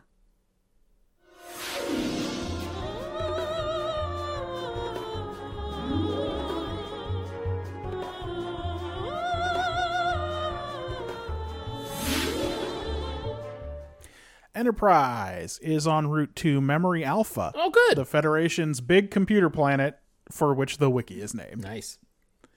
Um, they've got a computer specialist on board who's going there to start her presumably pretty boring career. Yeah. Lieutenant Mira Romaine. You know what happens 100% of the time they have a specialist on board? Yep. Yep, yep, yep, yep, yep. Scotty is into her, and he's so uncool about it that everyone on the bridge is talking about it openly, and it's in Kirk's official log that everyone at Starfleet will read. And everyone on the bridge will hear when he records it. Yeah. Uh, before they can arrive and drop her off, however, they encounter a patch of sparkling colored lights in space that's approaching at warp speed. It surrounds the ship, and no one can speak or act while it's around them. And then when it moves away, uh, Mira falls down and begins emitting a series of low growls. Uh, Janeway style. Pretty much, it's pretty much a twisted. We're doing a twisted. Good. Um, it passes, and she says she's fine. Kirk makes her go to sick bay. Of course, Scotty goes down there with her. Um, everything else on the ship seems to be fine, but as the bridge crew discusses what happened, they discover that various different parts of the brain were suppressed during the attack in each individual. Mm-hmm. Uh, the storm, as Kirk keeps calling it, reaches Memory Alpha just before the Enterprise arrives, and after it leaves, there are no energy readings from the planetoid. So Kirk and Spock and McCoy and Scotty all beam down, and they find that the memory banks are damaged, and um, almost all of the visiting scholars are dead. Yeah. Uh, McCoy does run across a woman making the same low croaking sounds as Mira, and her face is changing colors. Yeah, she's doing a whole fucking Lite-Brite face. So uh, Kirk calls uh, calls up and asks Mira to beam down since she did the croaking noise the last time, but the woman dies before she arrives. And McCoy scans show that everyone had a different part of the brain destroyed. Oh. So I don't know. The, the thing attacks the brain. Don't worry, it'll definitely matter that, that everyone's brain is affected in a different way. Yeah. Uh, when Mira does get there and looks at the bodies, she suddenly has a premonition that the storm is returning. Uh, she had another little one earlier, just of the people dead right before credits, but it wasn't clear to me that that's what was happening. No, I didn't know what the fuck was going on. Right. Anyway, so she has a premonition that the storm's returning, and sure enough, it turns around and starts coming right back. So they beam back up to the ship, but M- Mira somehow gets suspended in transport, and Scotty's barely able to recover her before the Enterprise warps out. Um, Scotty continues to insist to Mira that her visions are just her getting her space legs in a real patronizing And very Star Trek thing to say. and very Star Trek thing Ah, to just say. hallucinations, no big deal. So they talk themselves, they talk each other out of reporting to anyone Yep. that she can see the future. Yep. Uh, Enterprise tries to run from this cloud, but as usual, they can't escape it. Uh, Spock's sensors tell him that there are actually 10 life signs in this cluster of lights. Uh, and Kirk tries to talk to it, but all that does is it causes the lights to uh, speed up and approach Enterprise faster. And Mira has another vision, although we don't see what it is. Yeah. But it she doesn't like whatever it was. Is that the one, spoiler alert, that is of Scotty dying? Yes, it is of Scotty dying. Um, Kirk shoots it, and uh, he shoots a warning shot, and then he shoots right into the heart of the community of lights. And when it's hit, Mira collapses, and the lights stop approaching, and they hold position.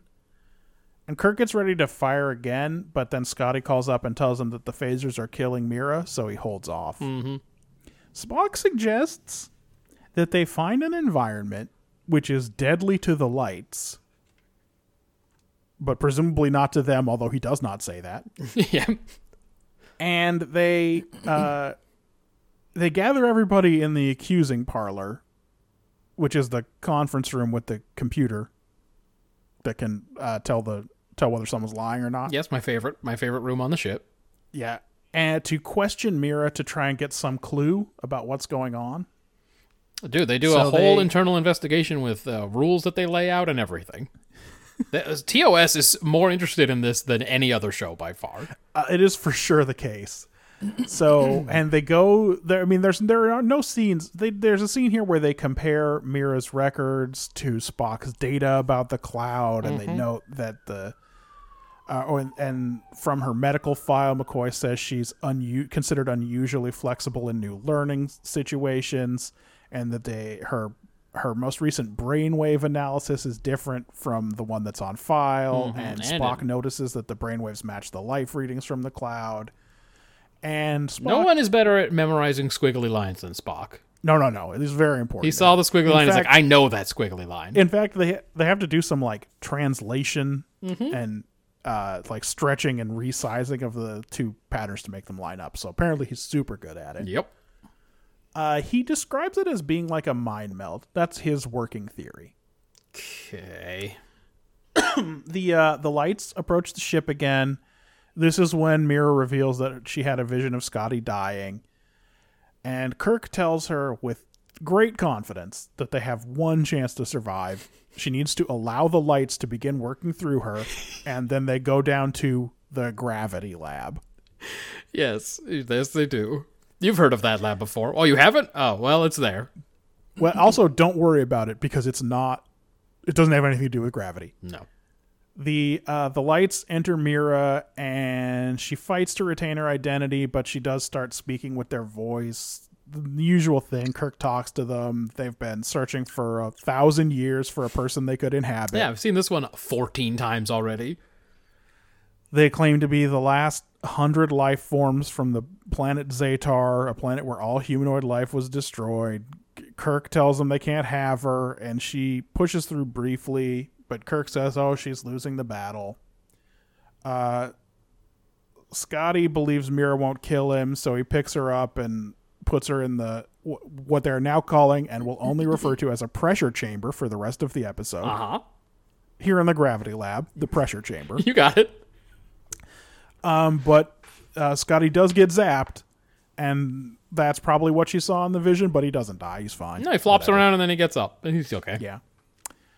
Uh, Spock begins pressurizing the chamber, takes it up to nearly 40 atmospheres of pressure, and the lights appear around her briefly and then smear out. And they slowly depressurize the chamber while Kirk and McCoy bully Spock into accepting that Mira owes a lot of her strength to the love of a good man. Yeah, it's true. They do bully him into accepting that point of view. Now, what's this one about, huh? Actually, well, I was hoping you or Ben would have something because I dozed off about six times and I had a lot of trouble with this one. But then I saw what Ben's take was, which is if you're Weird shit in space. if you're It's gonna crew usual one. Enterprise, you have to get used to weird sp- weird shit in space. So that I can't take that. So I'm at a zero right now. Maybe you can give me something besides what Kirk says at the end about the love of a man. Uh, yeah, that's not it. Um, I thought maybe there was something in here about if you pride yourself on being flexible, if that's your goal, you might lose your voice. Like you're going to get lost in it. You got to stand up for yourself. This whole garbage fire of an episode is a bunch of people speaking for or through Mira Uh-huh. and not to her. But I, I mean, at the end, everyone finds her incredible resistance to the Zetars laudable. So Yeah, maybe that's it.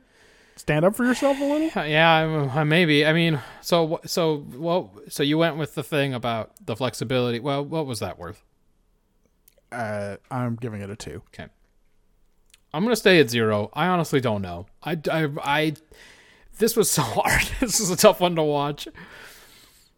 I'll just get Uh, into this, this episode was written by uh, Shari Lewis of Lamb Chop fame, and she wanted to play Mira and was not cast. She wrote a role for herself and she planned it out perfect. She's like, it'll be perfect for all these fucking old dudes. I'll make it about an old dude who loves a hot young thing.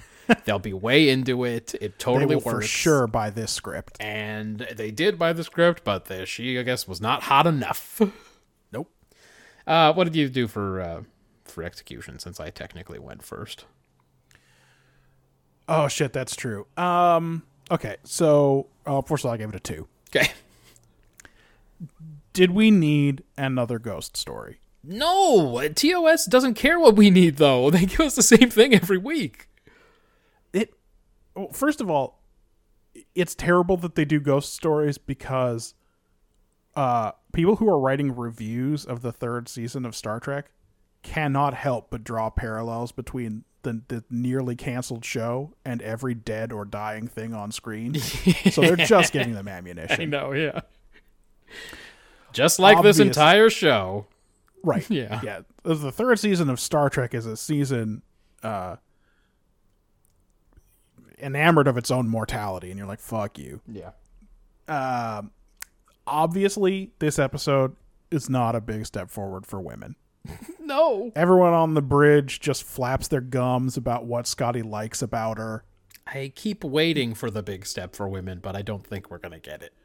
No one asks once why she's into this old man with his old man smell. God, you just look at him and you know he has it. he looks like it. he looks like he has old man smell for sure, hundred percent. Like everyone's like, uh, well, I didn't. I never thought he'd be into the brainy type. First of all, he's the ship's engineer. What? I know. It's. I think they are thinking of the time that he murdered a chick, and they're just going off of that.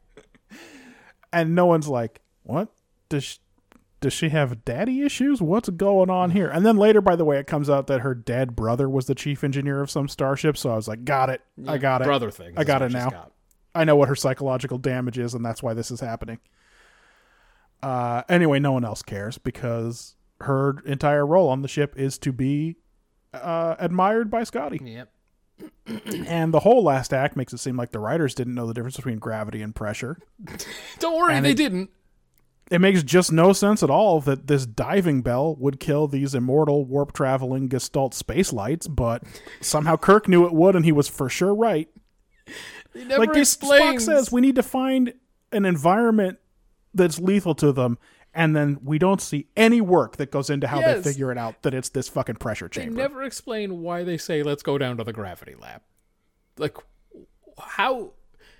What was the leap there? Uh, It's I mean, this is a real lesser work even for TOS. even for TOS season three, I found this a lesser work. This is Yeah. real bad. Uh Ben gave it a 2. Yep, Scotty in love again. More Nagilum shit with floating lights. Why would the weightless weightlessness and pressure, etc., have any effect on aliens and Romaine's body? Seems like that's the equivalent to snake oil. That's only worked cuz there were only 5 minutes left in the episode. How old is this bitch?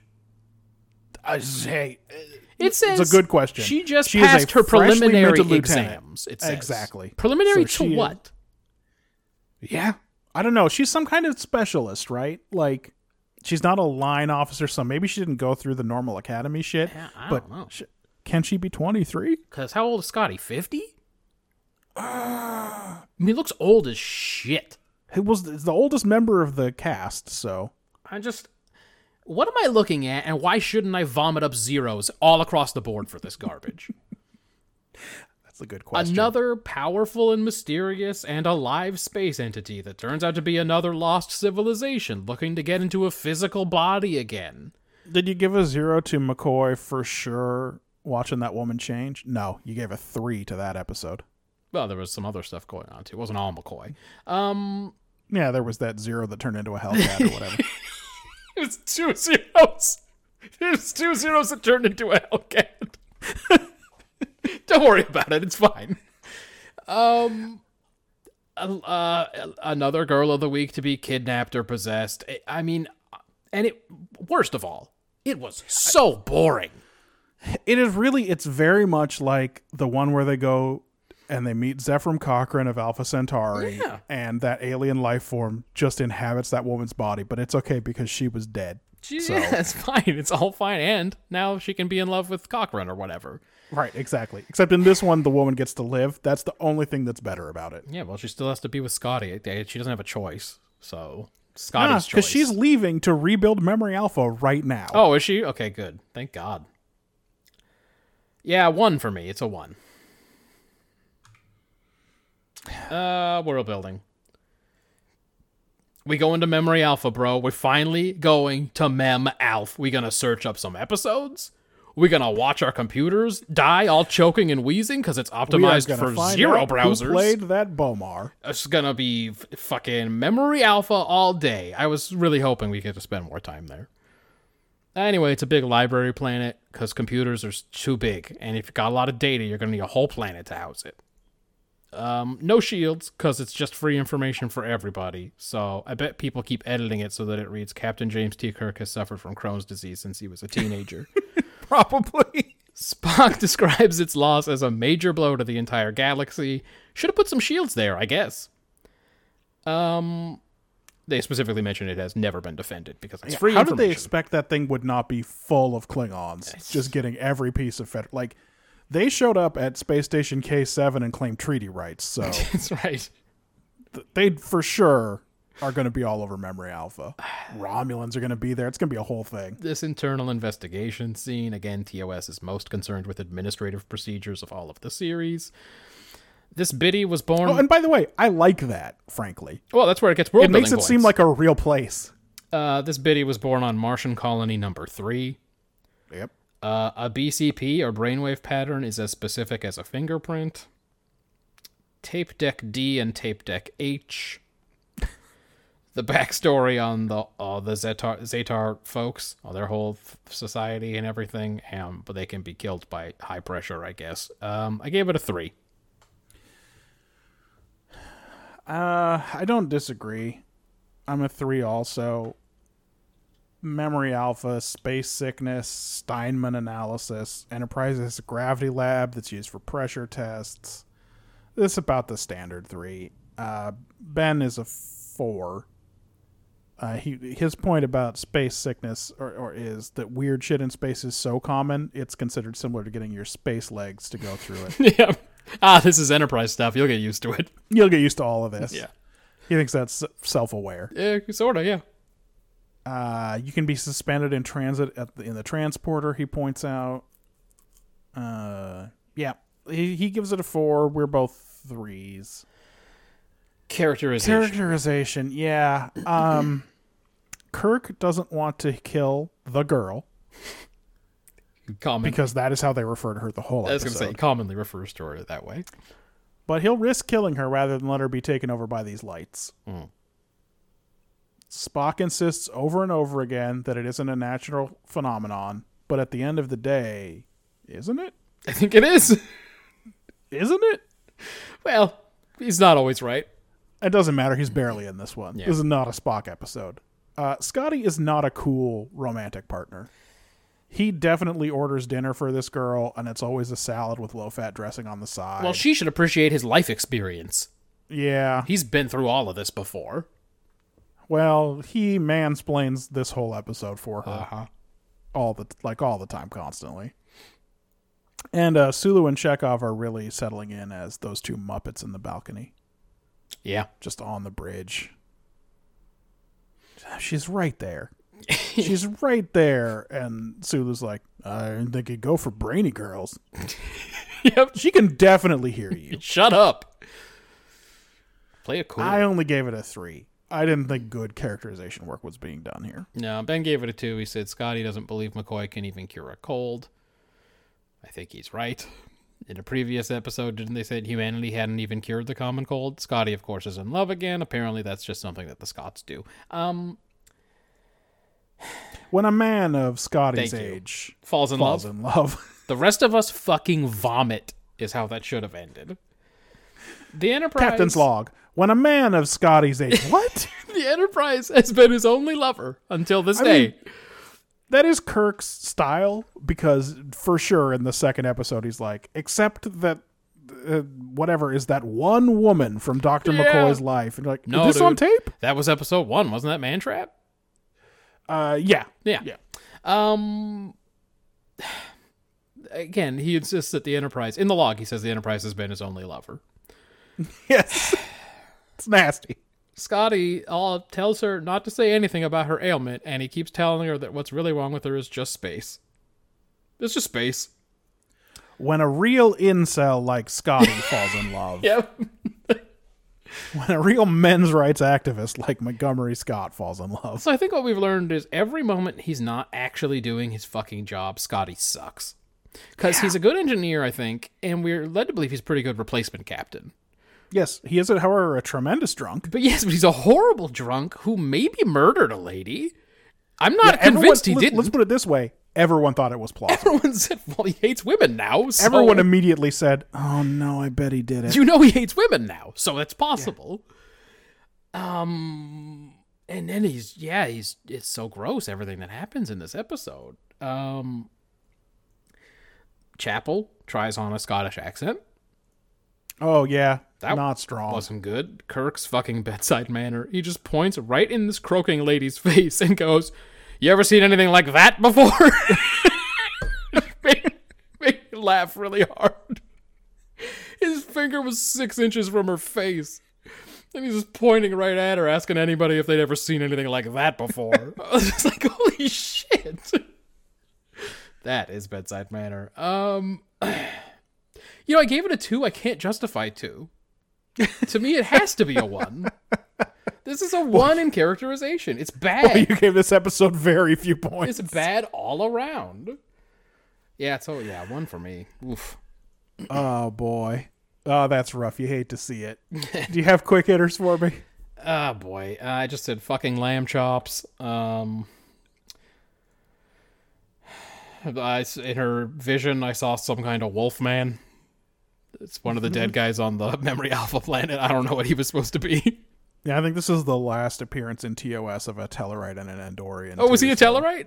Maybe. Oh, I just saw Wolfman. Um, Oh, listen, there might have been a third guy that was just a wolfman. There's a wolfman in the cantina scene in Star Wars, so sometimes a wolfman just gets in there. That's right.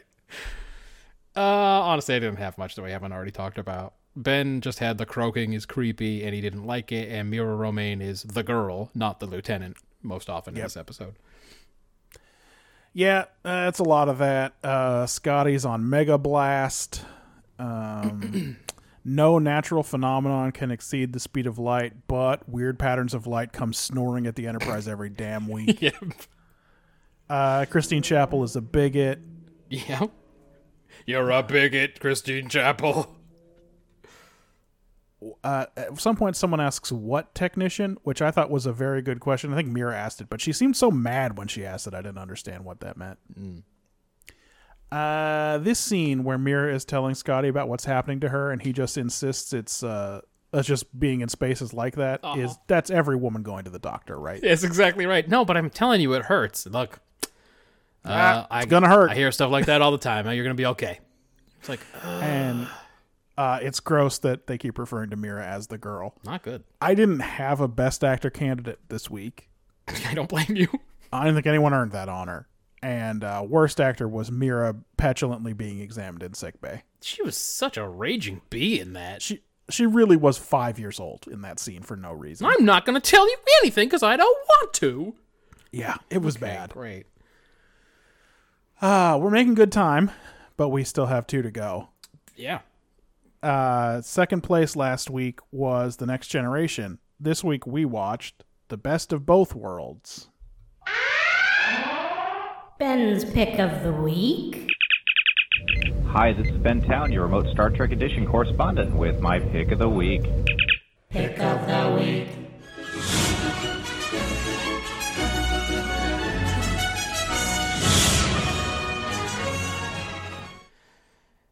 Enterprise answers a distress call from a colony that, whoops, ain't there no more. Uh, like TOS style, just scooped out of the planet. Scary music credits. Admiral Hanson and his lieutenant, Shelby, show up to talk about the fucking Borg. Guess it's pretty clear it was the Borg. Uh, Yeah. They're going to review the colony site and see if it's true, but they're all pretty sure. Anyway, Riker was offered another ship. This time. Oh, by the way, Yeah. no one says anything about the attacks along the neutral zone. No, because they knew they botched From the it. episode The Neutral Zone? They knew they botched that whole plot. Yeah. So they didn't want to talk about it. Uh, Riker's been offered another ship. This time it's the Melbourne. Um, what's that, Excelsior? Uh, yeah, but that's because that's the only other model that exists. Yeah. Well, anyway, he refuses to be captain. He likes his space family and he wants to stay with them. Shelby wants his job as first officer, so that's a thing in this episode. Anyway, they play some poker and then um, Shelby goes down to the planet early, you know, before Riker wants her to go, which makes him mad. It's one of those emotionally loaded poker scenes. The ultimate one is in Too Many Rikers, of course. you always get the winning hand or whatever. Sometimes on this show, when they play poker, it's just to show them passing the time. Yeah. But sometimes when they play poker, it's about something else. Yeah. This is one of those It times. definitely is. I'm just trying to make this go fast. Um Yeah. anyway, she gets down to the planet early, which pisses him off. They confirm it is the Borg that did that to the planet. Riker uh, Picard tells Riker point blank to reconsider his decision and take the Melbourne. Uh, Riker talks to Troi, which is never super helpful. Um, Shelby, Riker, and team chat in engineering about augmenting their defenses, but they just end up arguing some more. Then Hanson tells them they've detected the Borg again, and that uh, Enterprise has to go intercept them. Uh, the closest help is six days away somehow, even though they saw Hanson yesterday. So what happened? Um, Well, he's still. I guess he's still flying to that help. I, I just I'm trying to figure it out because he must be closer than six days away. So Yeah, I presume he came there on an old ass Excelsior that's only used to ferry admirals around. So I thought he came on the Melbourne. oh, it's I mean, maybe. I think he did. I think he came on the Melbourne. I, it is. It doesn't it end up being his flagship? yes, I think he was on the Melbourne, and he came to hand deliver it to Riker. And they roll out the fucking red carpet, huh? Yeah. Um. Uh, so anyway, they eventually meet the Borg. Picard is hailed by name, and the Borg say they're gonna assimilate him and all that shit. But Picard is to beam himself over because they want to use him to liaise with the Earthers. Anyway, there's a big fight, and the Enterprise gets whooped, and they flee into a weird nebula. Um, they come up with a plan to uh, shoot a big fat beam out of the deflector at a certain frequency. Uh, but Riker and Shelby get into it again about separating the saucer, and she goes over his head right to the captain, and then they really get into it in the turbo lift. Picard and Guinan have a nice chat, and then the Borg start shooting into the nebula, which forces Enterprise to flee again. There. Yeah, they remember that Star Trek works best when it's a submarine movie, so they start firing depth charges. Yep, they are instantly caught after they leave the nebula and boarded. Picard is stolen away, and the Borg cube Borg cube sets course for fucking Earth. Yeah. They tell Picard. Sector zero zero one. They tell Picard he's going to be their big human microphone, singing the hits all the way to Earth. And then um, Riker wants to lead the away team to retrieve him. Sorry, Riker wants to lead the away team to retrieve him, but Troi says he can't because he's the captain now. So Shelby leads the away team. Uh, they put a, a ticking clock on it. They can't keep up with the Borg at maximum warp, so they gotta they either gotta take them out of warp or they're gonna have to give up in 15 minutes or whatever he says. Um, so they they settle for uh, uh, uh, shooting it a little bit on the inside to slow it down, and then they're gonna shoot it with its big weapon. Um, anyway, they they find Picard on the ship. They try to take him, but he's behind a force field, and then they give up instantly, and they beam back to Enterprise. And then Picard, as Locutus of Borg, calls them and makes the usual Borg threats. And then Riker says fire, and they're gonna shoot him with the big deflector weapon, and then they are uh, to be continued. Right. Uh, there's really a lot of stuff in this episode. Yeah, they knew they had a lot to cover. Yeah. Uh, Ben's take is, and he's going with the Riker plot. Okay. Uh, how will you step up when the moment finds you? Uh, he thinks it's broadly applicable, but not deep. He gives it a four. I mean, I I mean, uh, without having seen it recently, I would say that's probably more next episode. But Uh, yeah, next episode is a, there's a lot of stuff about how Riker is going to fill Picard's shoes, Yeah. etc. Uh, I also think this episode is mostly about Riker, yes, uh, and my take for it is progress for uh, career's sake may not be as rewarding as staying in a role you love.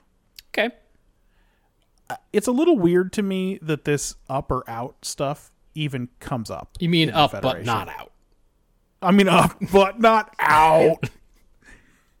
um, because it seems exactly like something Picard would would say already, and it explains all those sixty year old ensigns who clearly aren't being pushed out. Yeah, But I guess we need to hear it. I, I thought it was worth five points. Like maybe you don't always have to be worried about your career. Maybe you should, you know. yeah. He really he goes through the whole thing. He has a whole conversation with Troi about how maybe he has lost something and how he Right. used to be so ambitious and he liked that part of himself and what happened.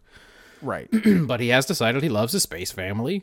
He's got his his, his space cousin Worf, and his, his his space little brother Geordi, and his space son Wesley, and his Yep. space dad Picard.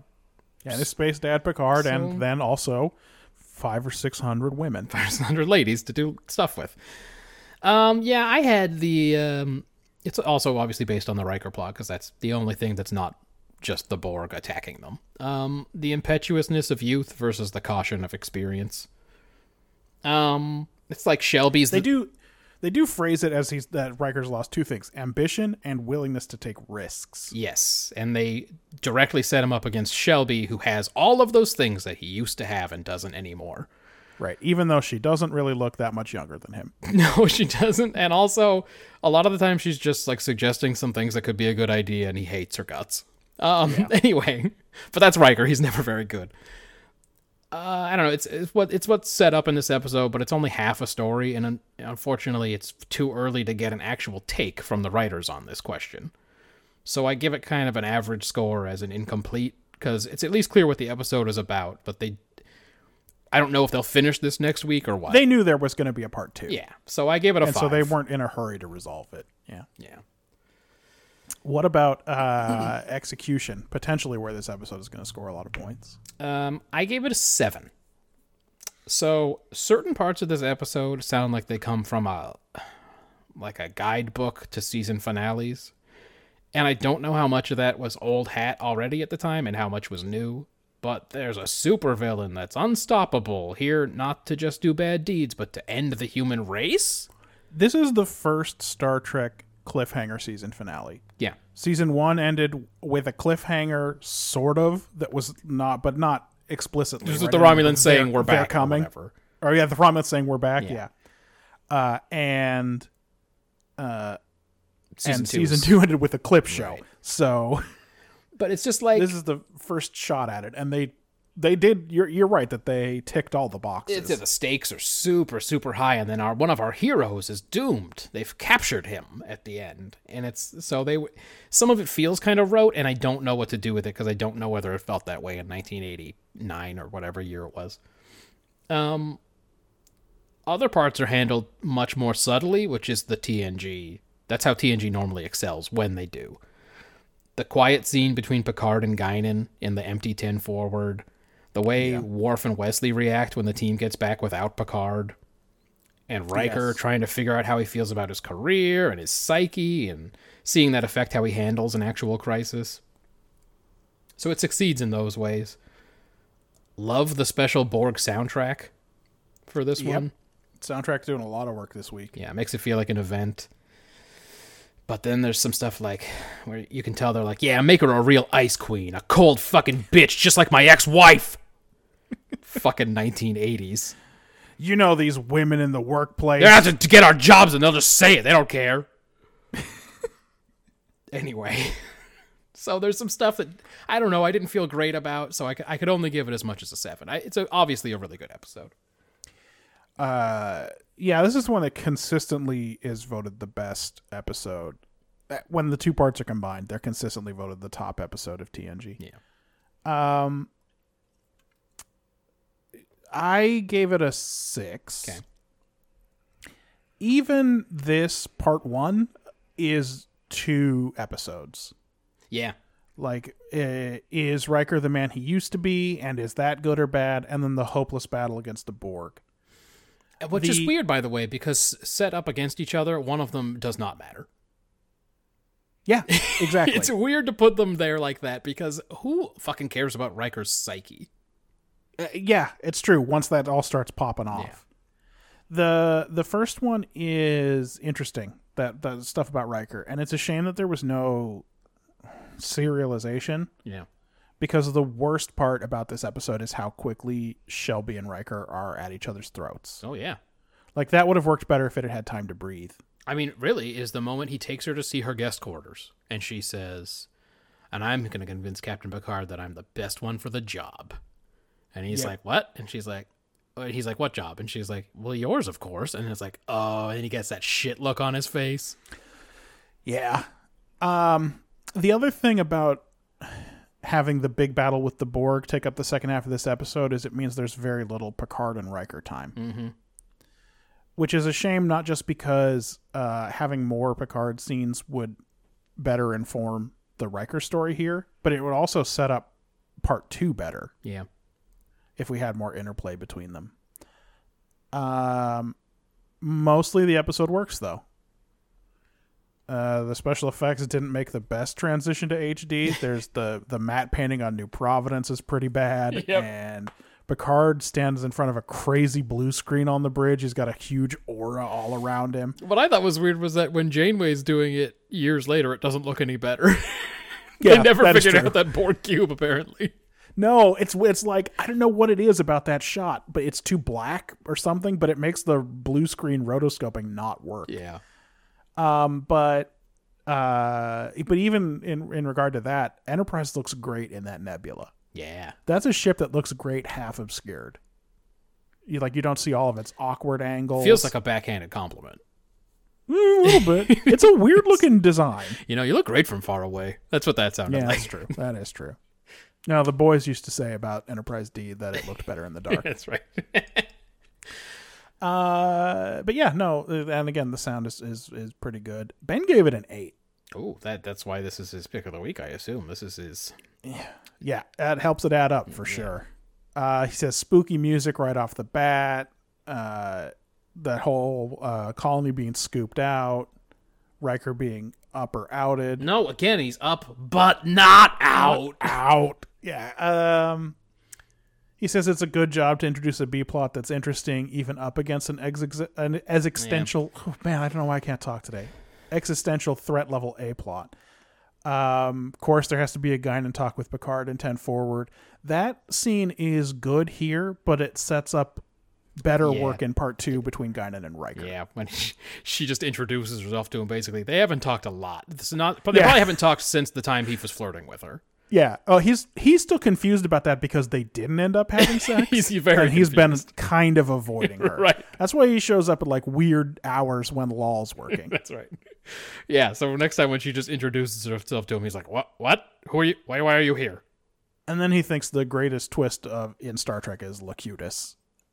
I So- mean, maybe it was probably really dramatic at the time. I, a lot of it doesn't make sense based on what we already knew about the Borg and what we continue to learn about the Borg later. And I don't really understand what they're doing. But do you want to talk about this? Like, is there a possibility that if you were watching this in when it aired in like May of 1990, you would have been like, "This is the setup. Picard's going to die, and Riker's going to be the new captain." maybe and it's going to be like that's it's going to end up being both parts of his dilemma because he will be the captain, but it'll be of the Enterprise, right?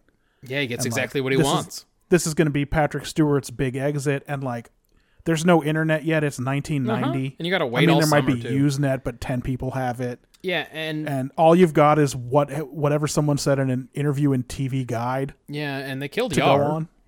Yeah, and they've killed Yar. Like, there's a possibility that there's a real threat here, and that they're giving Picard a great exit. But then you'd have to believe the Star Trek writers were good because That's right, If that you gave. Riker exactly what he wanted, but in a bad way, then he does get to be captain of the Enterprise. But it's because Picard gets fucking borged. Right. That would be too good for them. They wouldn't know how to write that.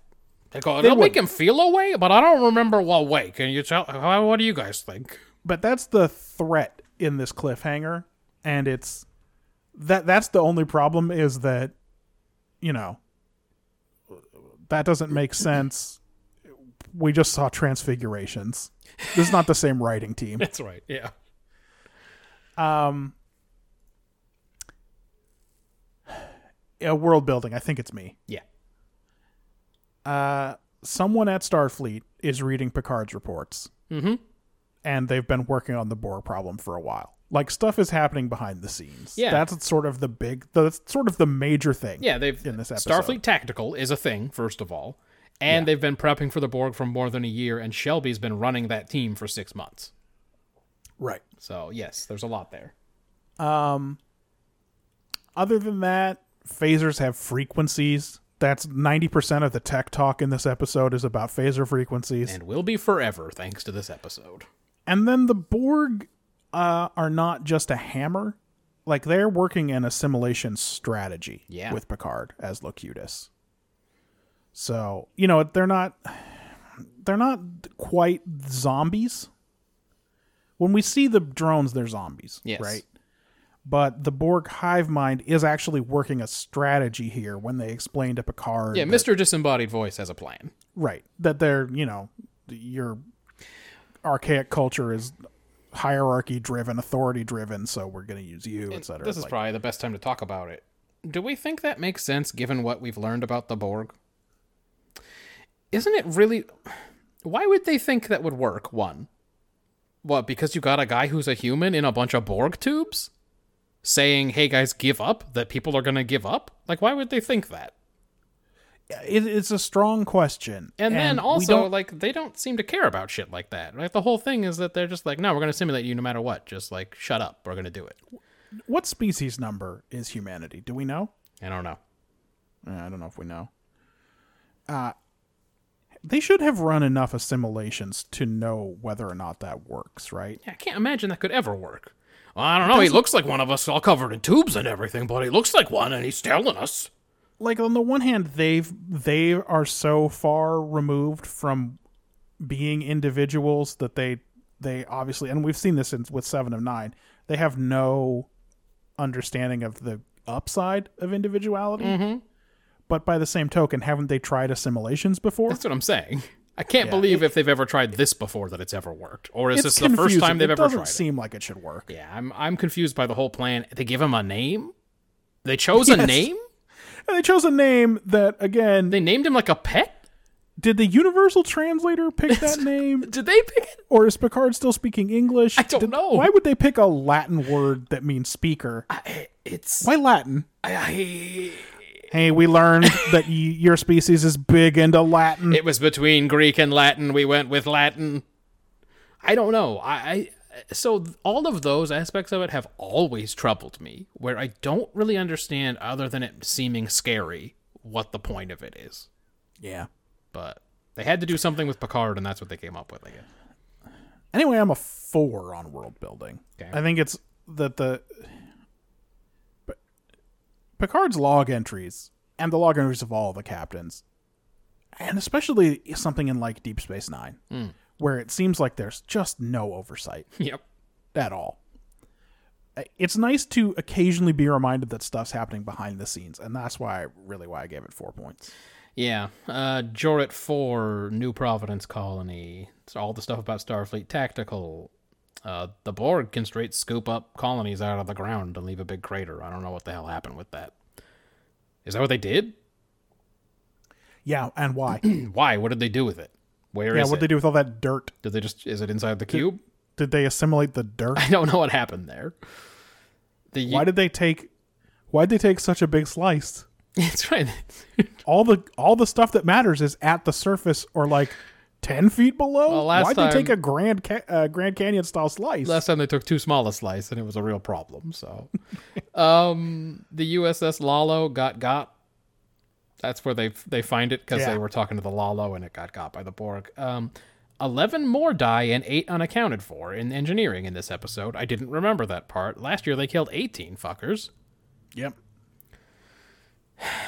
uh, the main deflector dish weapon they design, uh, the radiation resulting from it, and the evacuations they have to do, um, hand phaser tuning, just like they do with the uh, the ones on the ship. Saucer separation as a tactical safeguard, to just put non-essentials on there and and ditch it.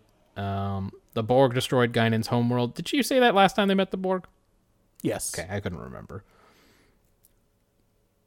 I, and I know they don't want to tell us anything about her backstory, but Yes, they don't. Where- They're afraid to. where is her planet? It can't be close, right? But also, But the- doesn't it gotta be close? It has to be close because that ship full of refugees and generations gets it's in the Nexus in like the solar system. Yeah, it's like at Pluto. It's like what's happening? How did they get there? Anyway, I don't want to get into it. I'm not going to get into it. They don't want to get into it. I mean, that's generations' fault. Yes. Like Guinan could have been from far away in this point. At this point in the series. But wherever they are, the Borg got there, and no one ever knew about it except Guinan knew who they were. Anyway, uh, right, but Guinan also may have magic powers. well, Q seems to think she might. Yeah, and she does a weird, uh, like Um, Oh, she has a stance. hand thing. Yeah, she's ready for him. Worf declares tricorder functions minimal when they get to that Borg ship. So I don't know, some kind of dampening field. And Wolf 359 is where Starfleet plans to stop the Borg. Um, It was a four for me as well. Which is like a weird sounding name, but it's actually a star that's pretty close to. Uh, Yes, uh, since the Borg are headed for Earth, that's where they're gonna meet them. Um, Ben also had it as a four in world building. Wesley's part of the poker game today. Um, uh, Borg conversations happen quick, and the mental programming happens before too much of the mechanical augmentation. Oh, con- conversions. I said conversations. Borg conversions happen quick. Yeah. Deflector dish blast does some gnarly stuff. I think he means to the Enterprise itself. yeah, they're worried about the radiation. Yeah. Troi goes down to help helpfully evacuate everybody. She just goes, "I'll do that." Yep, she wants to get off that fucking bridge. Uh, and he says the Borg stuff's mostly old news at this point, but he still gave it a four. Uh, characterization. um, Riker didn't accept the Melbourne and didn't tell anybody he was offered it. No, it's not a thing that he thought he needed to consult anybody on. He didn't know- Just like, just like he presumably didn't with the Drake, right? Yeah, he- Oh, that was before he joined. What's the third Uh, one? that was the one when his dad came. Oh, yeah, yeah, peak performance. I don't remember what The, ship um, that was though. It's the uh, fuck. That's gonna kill Sorry, me. that's a big derail. Oh no, I'm not even. I'm I'm gonna stop. Peak performance. TNG. That's also not peak performance. It's the Icarus factor. I'm sorry. Fucking a. Peak performance. He does command a ship, the Hathaway, Uh, but that's not the one he's offered. Factor TNG. I'm gonna figure this out right now. Right now. Uh, I know what's going on a long, dangerous mission. yep. The Ares. The Ares. Um. All right. So anyway, I guess he didn't anticipate that Admiral Hanson was going to blow him up like that, blow up his Yeah. whole spot. Yeah, he thought everyone would be quiet about it, huh? Riker is easily threatened by this lady showing up. Um, he thinks he's lost something and that he's too comfortable on Enterprise. Wesley, Well, Q liked him better before he grew the beard. that's right. Wesley uh, has no Gramba in poker. Doesn't it seem like this is supposed to be Wesley's first time playing poker with the crew? Yes. Because it, Data Data is explaining to him the concept of bluffing. Mm-hmm. I know I'm not saying Wesley needed that explained, but Data is taking the time to do it. Yeah, he has no Gramba. Like all humans, he talks and he talks, but uh, he has no Gramba. He's all, all humans coward. Um, he's afraid he's gonna lose uh, his second space dad. You can tell when he looks down at his screen after they get back without Picard at the end. Yeah, that moment is covered up a little bit by Worf's incredible performance. which we will get to. Yeah. But I thought it was a really good. He like he looks down at his little pad in front of him, like my space dad. Um, Picard got shit on by Hanson, so he shits on Riker. By the way, I love this Picard, the one who just says to Picard, like it's an order, reconsider your decision. yes. Like, sorry, it's time to fucking man up and command the fucking Melbourne. I also love uh, vulnerable Picard in this scene with Guinan. His um his healthy conceit that they may yet prevail in the battle. yes. Troi's great therapy skills. What do you think? Yeah. She is Ask Eliza on this ship for sure. It's fucking unbelievable. He like lays out the whole problem for her, and she just says, "What do you think?" I guess Guinan just sits in the corner of empty ten forward all day. Yeah. Uh, yeah. She's always popping up from behind a counter Yeah. or I don't know. It's weird. Did her senses tell her Picard was going to wander in? It's weird. She's kind of the Jun So Min of Enterprise. She's kind of a little goblin just running around doing stuff. I never would have compared those two characters. Also, one of them's a person. Yeah, she's kind of playing a character. I mean, who? I mean, but who else on Enterprise writes poetry? I mean, Picard obviously. Yeah, I was That's gonna- his hobbies for sure. Worf might. That's why it's so. Yeah, well, he reads poetry. We know that. You sure Soman isn't the Worf? Listen, she might be. He's kind of a goblin. I do feel like if she couldn't get a door open, it'd be pretty tough for her. She'd be pretty frustrated by that. Uh, they cover some ground here. I gave it a six. Uh, we agree. I'm a six, also. If they'd I- played some of these out to the end, they might have got more points. But There were more points here for sure. I don't think we ever really understand what's keeping Riker from taking a command. he says a lot of stuff. I don't know what. But also, it seems like he doesn't either. yeah, So maybe that's fine. Picard is weirdly hands off in this episode. Like he is not in some briefings that he normally would attend. he leaves a lot of it to plot Riker. reasons. Yeah, right? exactly right. It's so Riker and Shelby can rub rub each other the wrong way. yep. But it, it is weird that it's like, hey, we're hey, it's big. It's like the biggest shit, man. The whole Federation's at stake, and Picard's just in his ready room. Yeah, I guess we have to just guess on behalf of the writers that he's involved in some high level strategic conversations or something. Yep. That he's talking with it- JP, his buddy. Exactly, but but it, no, it's never said. No. But you're right. We can do that math. Uh, Wesley's uniform may be red, but when the shit hits the fan, he's in engineering. He's part of the crack engineering team. They know what his skills really are. Exactly. Also, why did they give him a red uniform? and some old dude is in his chair on the bridge. That's right. He really should be down there with Geordi, with his friend Geordi, who he sometimes doesn't like. They're frenemies. Uh, and uh, Troi helps Riker transition to his new role with her little intercession when he tries to lead the away team. Yeah, maybe she's just sick of him being so weird about Shelby. Oh, probably. She can feel all of that shit, right? Yeah. All of his complicated emotions about Shelby. Because he wants to rub her. Because I assume he also. yeah, he wants to rub her the right way. I almost said it earlier when you said they rub each other the wrong way. yeah, for sure. Because that's not the way Riker wants to rub her. No. Um. Yeah. So it's a six for me. Uh, it's a six for Ben. Uh, Riker doesn't have his confidence back from Haven. What? He doesn't say Haven, but that's when he lost it. Okay, but he he had it recently because because because of Troi stuff. Didn't he have it again recently? Yeah, but I don't know. Something must have happened. When did he lose it again? I don't know. I don't know what happened last time. It's been too long since we did the spot. Uh oh, he got it back uh, with his big win in the Barzan Wormhole episode, right? Yeah. The price. Um, Geordi backs Riker in the contest of wills. No, he got it back in right. Menage a Troi. Anyway. A Menage a Troi. That's right. Uh, Ben says he wants a best friend like Geordi. uh, I guess this is the point. Hey Ryan, if you listened this deep in the episode, uh, please tweet us with the code word uh, "ouch." Okay. Uh, he seems like he'd be a hell of a guy to hang out with. Plus, you'd never have to be jealous of his success with the ladies. So you're taking this as a a personal I mean- slight because that last part makes it seem like he's giving you a compliment about being a success with the ladies. Because Oh no, no. he wants a Uh, friend. Ben's Ben's BFF is Ryan. oh, oh, wait. So he's saying Ryan has success with the ladies. yeah, that's why I said Ryan. If you listened this deep in the episode, please tweet us with. I the- got you. I thought you said Ben. My mistake. Okay, I'm on it. Uh, Riker needs an ego boost and goes for a Counselor Troi psychology booty call. And then he mentions the best moment. He is a Borg. He It seemed like Worf was going to cry. He- yeah, for sure. he is a Borg. Worf took that real hard. Well, he ran into that force field. He was so close. He could barely get that out. Poor Worf. Quick hitters. Yeah. Uh, ben says that poker table is stupid small because of the needs of cinematography. It is small. It's also fun because this show was shot before poker became a televised Yeah. sport. That they used those plastic bicycle poker chips and they've just spray painted them gold and silver. That's right.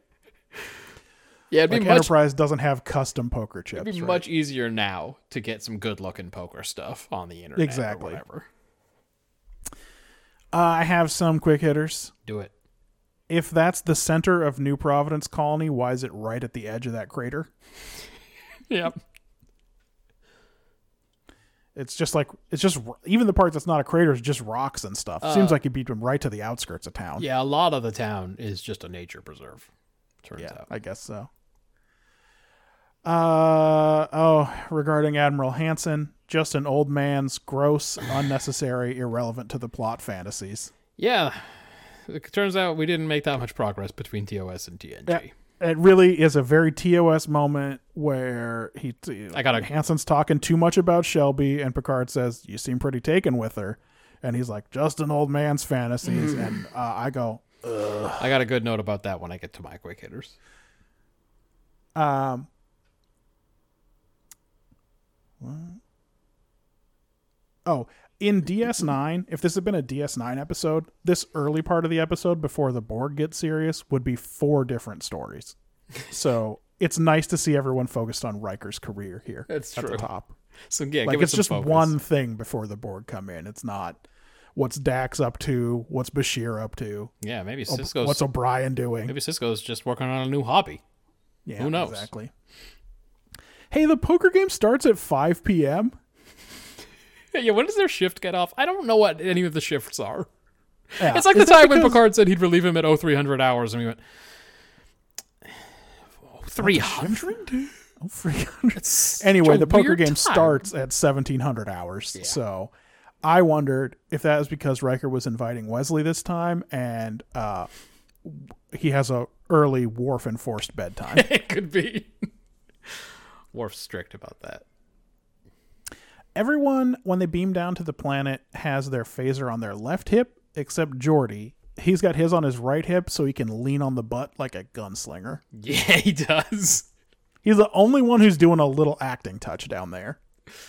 Oh, I have another. I actually have an acting touch from that scene too. I can't wait for my quick hitters. Yeah, it's good. It's exciting. Yeah. Riker liked that he was impatient and took risks. Yeah. Like, maybe not being afraid to take risks, but he liked that he was impatient. Yes. That's not the guy who handled the portal of the Tkon Empire. Yeah. Portal guard. I have read books. Perhaps you'd like I'm to hear some. extremely chill and I know about strategy. Season one, dude. They didn't know who they were working with. They figured it out pretty quick that they were working with Frakes. Uh, they need to cut it out with Geordi and the engineering door. It never looks cool. Oh man, in this one, They they don't know how to film that Indiana Jones shit where he rolls under the door in a way that looks cool, and they try it more than once. For one thing, in this one, he waits like three beats too long, waving his arm when no one is coming clearly, and then he does a shoulder roll well before he has to. Waving for no one, and then at the la- and then yeah, exactly. He could still have just kind of like crouched a little and gotten under just okay. And then the director must have been like, whatever. Who cares? We're probably not even going to put this in the episode. He didn't know the editor was going to leave that in. Hey, this nebula Yeah. is 82% dilithium hydroxyls. Why isn't it being strip I was going to say, get your Bussard, Bussard collectors. What are those things called? yeah, Bussard collectors. Get those ready and fucking scoop some of that stuff up. Is that how those work? I don't fucking care. Um, does 10 forward close at night? Like, we've seen it empty before with Q, but like, what about people who work different shifts? Maybe during Why would it close at night? maybe during general quarters? Maybe it, Is it maybe it's a red alert for thing. cleaning? maybe at red alert, no one's position is to go to ten forward. Well, no one's general quarter is 10 forward for sure. yeah. but yeah. Uh, they did a little continuity boo boo. Shelby's wearing full commander's pips in the transporter room before she beams over to the Borg ship, but when she's there, she's a lieutenant commander. Mm, How do you mess that up? I don't understand how you mess that up. Like, Yeah, anyway, it happens all the the time. costume department doesn't care. Yeah, clearly. obviously. Uh, and then I mentioned that uh, I always remember the way Worf says he is a Borg. Mm. It's such a nothing line, and he gets so much emotion packed into it. That's true. He did a good job. I gave best actor to Picard and worst to Shelby. Uh, what are your quick hitters? My acting touch when they go down to the planet. Worf puts his phaser away when they see that the there's a huge crater there, it- just like he's going. I, I look silly carrying this little thing now. like, what am I gonna do? Shoot the crater? The way he puts it away is like, oh, never mind. We're uh, talking about two different scenes. Oh, you're talking about You're talking he, about the first scene, Ah. I'm talking about when when he beams Shelby down. aired. Yeah, yeah, yeah. Yeah. Okay. Um, here's my note about Hanson. Marjan was so impressed by J.P. Hanson's great mentorship of a woman in the fleet until he one second later talked about an old man's fantasy of fucking her. Oh, this was her Chili's moment. It was really hilarious. She was like, "Oh, yeah, I'm really. That's great that he's like actually mentoring a woman and like giving her position of authority in the fleet." And then he goes, "Just an old man's fantasy," and she goes, "Oh, come on!" Oh, that's exactly what happened to Katie. Oh, really? With with uh, yeah, uh, space space space commander Dominguez Oh, right. is calling, and Oh, she's like, uh, "Oh, all right nice." it's in the him he'll not get bad. his chilies. Tell Jose he'll get his chilies, prime Mexican reds, and I picked them myself." and Katie just went, "Oh," like it just deflated her. Oh shit! My, I felt so bad for Marjan because I knew it was coming. Oh yeah, so I put my hand up, like, wait a second. Hey, hold on. Just an old TV man's writers, give it a minute. It was like, oh, just seeing it all come down in front of her. Yeah. Um, hey, does Riker show up to the transporter room late on purpose? He walks in, and before the doors have closed, he accuses Shelby and Data of being late. Bro, you literally just walked in. Oh yeah, that's like a good point. You are you are still walking in as you are saying this. How are you Yeah, mad at it- them? it definitely seemed like he was excited to score a point. Yes, he wanted her to get nailed for being late. He's like, if I show up and no one's in there, that means she's late because I'm late. How petty is this dude? Um, sort of some kind of like weird reverse foreshadowing. when Picard says the Enterprise will go on just fine without Riker. Since Oh right. soon Riker's going to have to figure out how to get by without Picard. Exactly. He says the Enterprise will go on just fine without you. Um, what is the Borg plan for cutting into the engineering section? They hadn't even kidnapped Picard yet. Very true. What if they blew up the ship? That's where the warp core is. It seems silly. Yeah. They could just drain the shields at will. Like yeah, like it was a distraction or something. it's very strange. Um, Shoot him a little too. just shoot them while you're at it. Why not adopt Shelby's plan and leave the saucer in that nebula filled with all the families? You know what it probably is? Is they probably assimilated like five Rikers from the USS Lalo, and now they're a little they're, a little shoot Slight- happy. They're slightly dumber. Yeah, the the the local hive mind got a little bit. We shouldn't have taken these guys. I feel dumber. But you know what I mean? Like, why not adopt her plan and leave the saucer in that nebula, filled with all the families, and then they won't get chased. The Enterprise will fly out, they'll chase that, and then those guys can go wherever they want. Yeah, except they can't. They don't have warp drive. Yeah, who cares? Yeah, all right. I mean, someone will pick them up or won't. But Yeah, like, that's true. he even still he won't do it. I don't know what he thinks he's saving. Like, what's he gonna do with all these No, families? they want the they want the kids to die with them. I think they do. Um, hey, why did the Borg tuck away that uniform in that drawer? What are they gonna do with that? it is a weird souvenir to keep. Huh? What are they gonna do with it? Are they gonna put it over his tubes? Take take off your uniform. Look, he looks. Now fold it up. Fold it up. Is that where uniforms go? Is that where hang it over a uniforms go? Do they go on the floor? I tell you this every day. Where does the uniform go? You act like a kid. I'm gonna treat you like a kid. That drawer automatically opened for you. Put it in the drawer. It's like I don't know what they're doing with it. Is that where uniforms go? like uh, uh, was the plan originally to put it on again over all the tubes and then it didn't fit Yeah, real good question. look he's still the captain look it's, he looks just like he did before we grabbed him what do you mean what about the laser eye no that's your captain look he's wearing the uniform and everything anyway it's very odd um yeah that'll do it for me All right.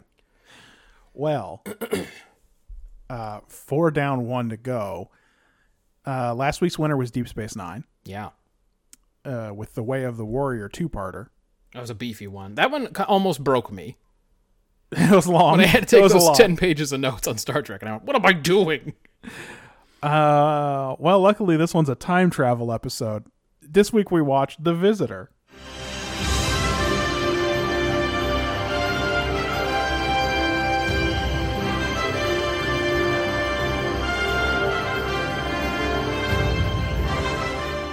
Wrong that the clip you're playing sounds way like muddier Yeah. They muddied it up.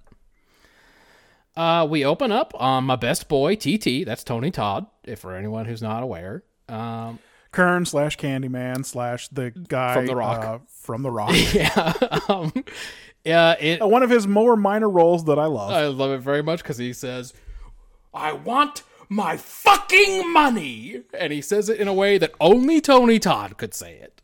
Also, he doesn't listen to Elton John because he don't listen to no soft ass shit. I don't like soft ass shit.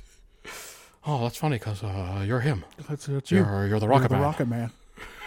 What a movie! Um, anyway, it's TT. He's Whoa, Mac. He's an old person makeup, somewhat more credible than the Jameson style we sometimes see, but not amazing. it's still not great, Um, and he's in it a lot this week. He's in a house uh, in the bayou, and it's raining like crazy. And a young lady knocks on the door, and he lets her in, and she says she's looking for Jake Sisko, the author. Oh shit, this is Jake here. This TT's Jake.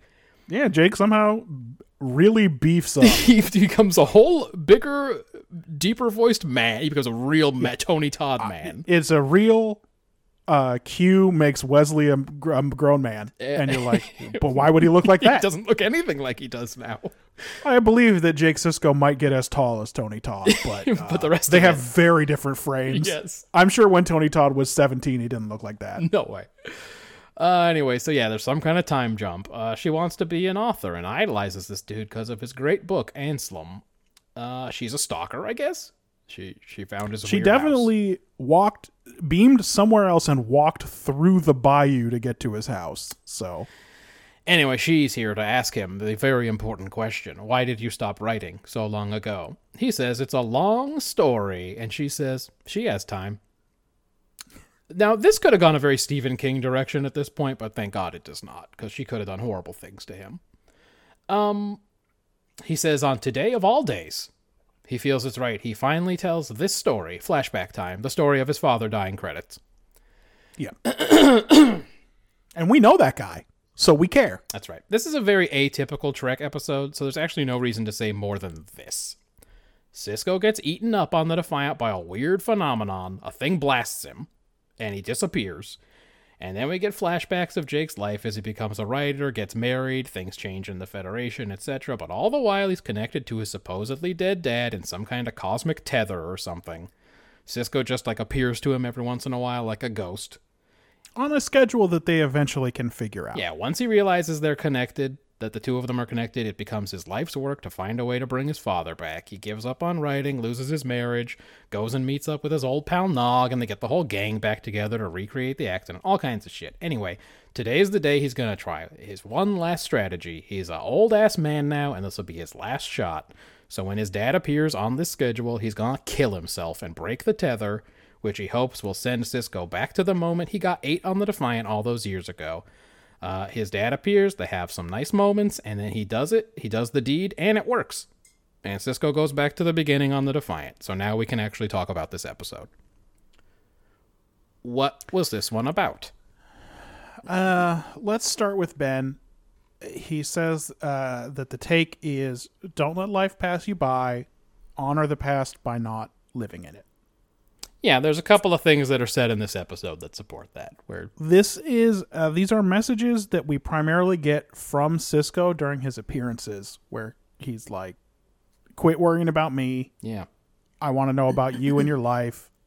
I'm sorry that you broke up with your wife, etc." I mean, he even right? straight says it in the first scene where he tells Jake that if he doesn't pop up and appreciate life or whatever, it'll pass him by. And then he says the same thing to the girl. So uh, I definitely understand that that is an undercurrent running through the story, but I think that the story disproves that idea. So my, the, my takeaway from this episode is that uh, life lived in service of others isn't wasted. Yeah, Like Jake, uh, Sisko keeps telling him to f- forget him and live his life, but a Jake succeeds in the end. yes. By purposely not living his life, he he wins the day. Uh, B, he finds time in there to write a whole batch of new stories, right? So it's not like that part of his life even really ended. Yeah, And C, really all he does is he has a midlife career change where he goes back to school, gets a PhD, yeah. Probably does a lot of important theoretical work because it seems like he's inventing all this new stuff. Well, I think he's the only one studying this, so yes, it could be. right. so it's like, it doesn't really, like, I get that his marriage didn't work out. Yeah, and yes, for a while he didn't write. and for a while he didn't write. But it doesn't really feel like a wasted life to me. Even and even if his shit hadn't succeeded with his dad, well, the suicide would have been a mistake. yeah, but like, it still doesn't really seem like a wasted life. And if he had taken Sisko's advice, he would have just still been doing what his dad wanted for him instead of what he wanted. yeah. So I think it's, you know, it's okay to devote yourself to others. And um, that's a five for me. Okay. I like your take more than mine. Mine was there's a special connection between father and son, sometimes literally.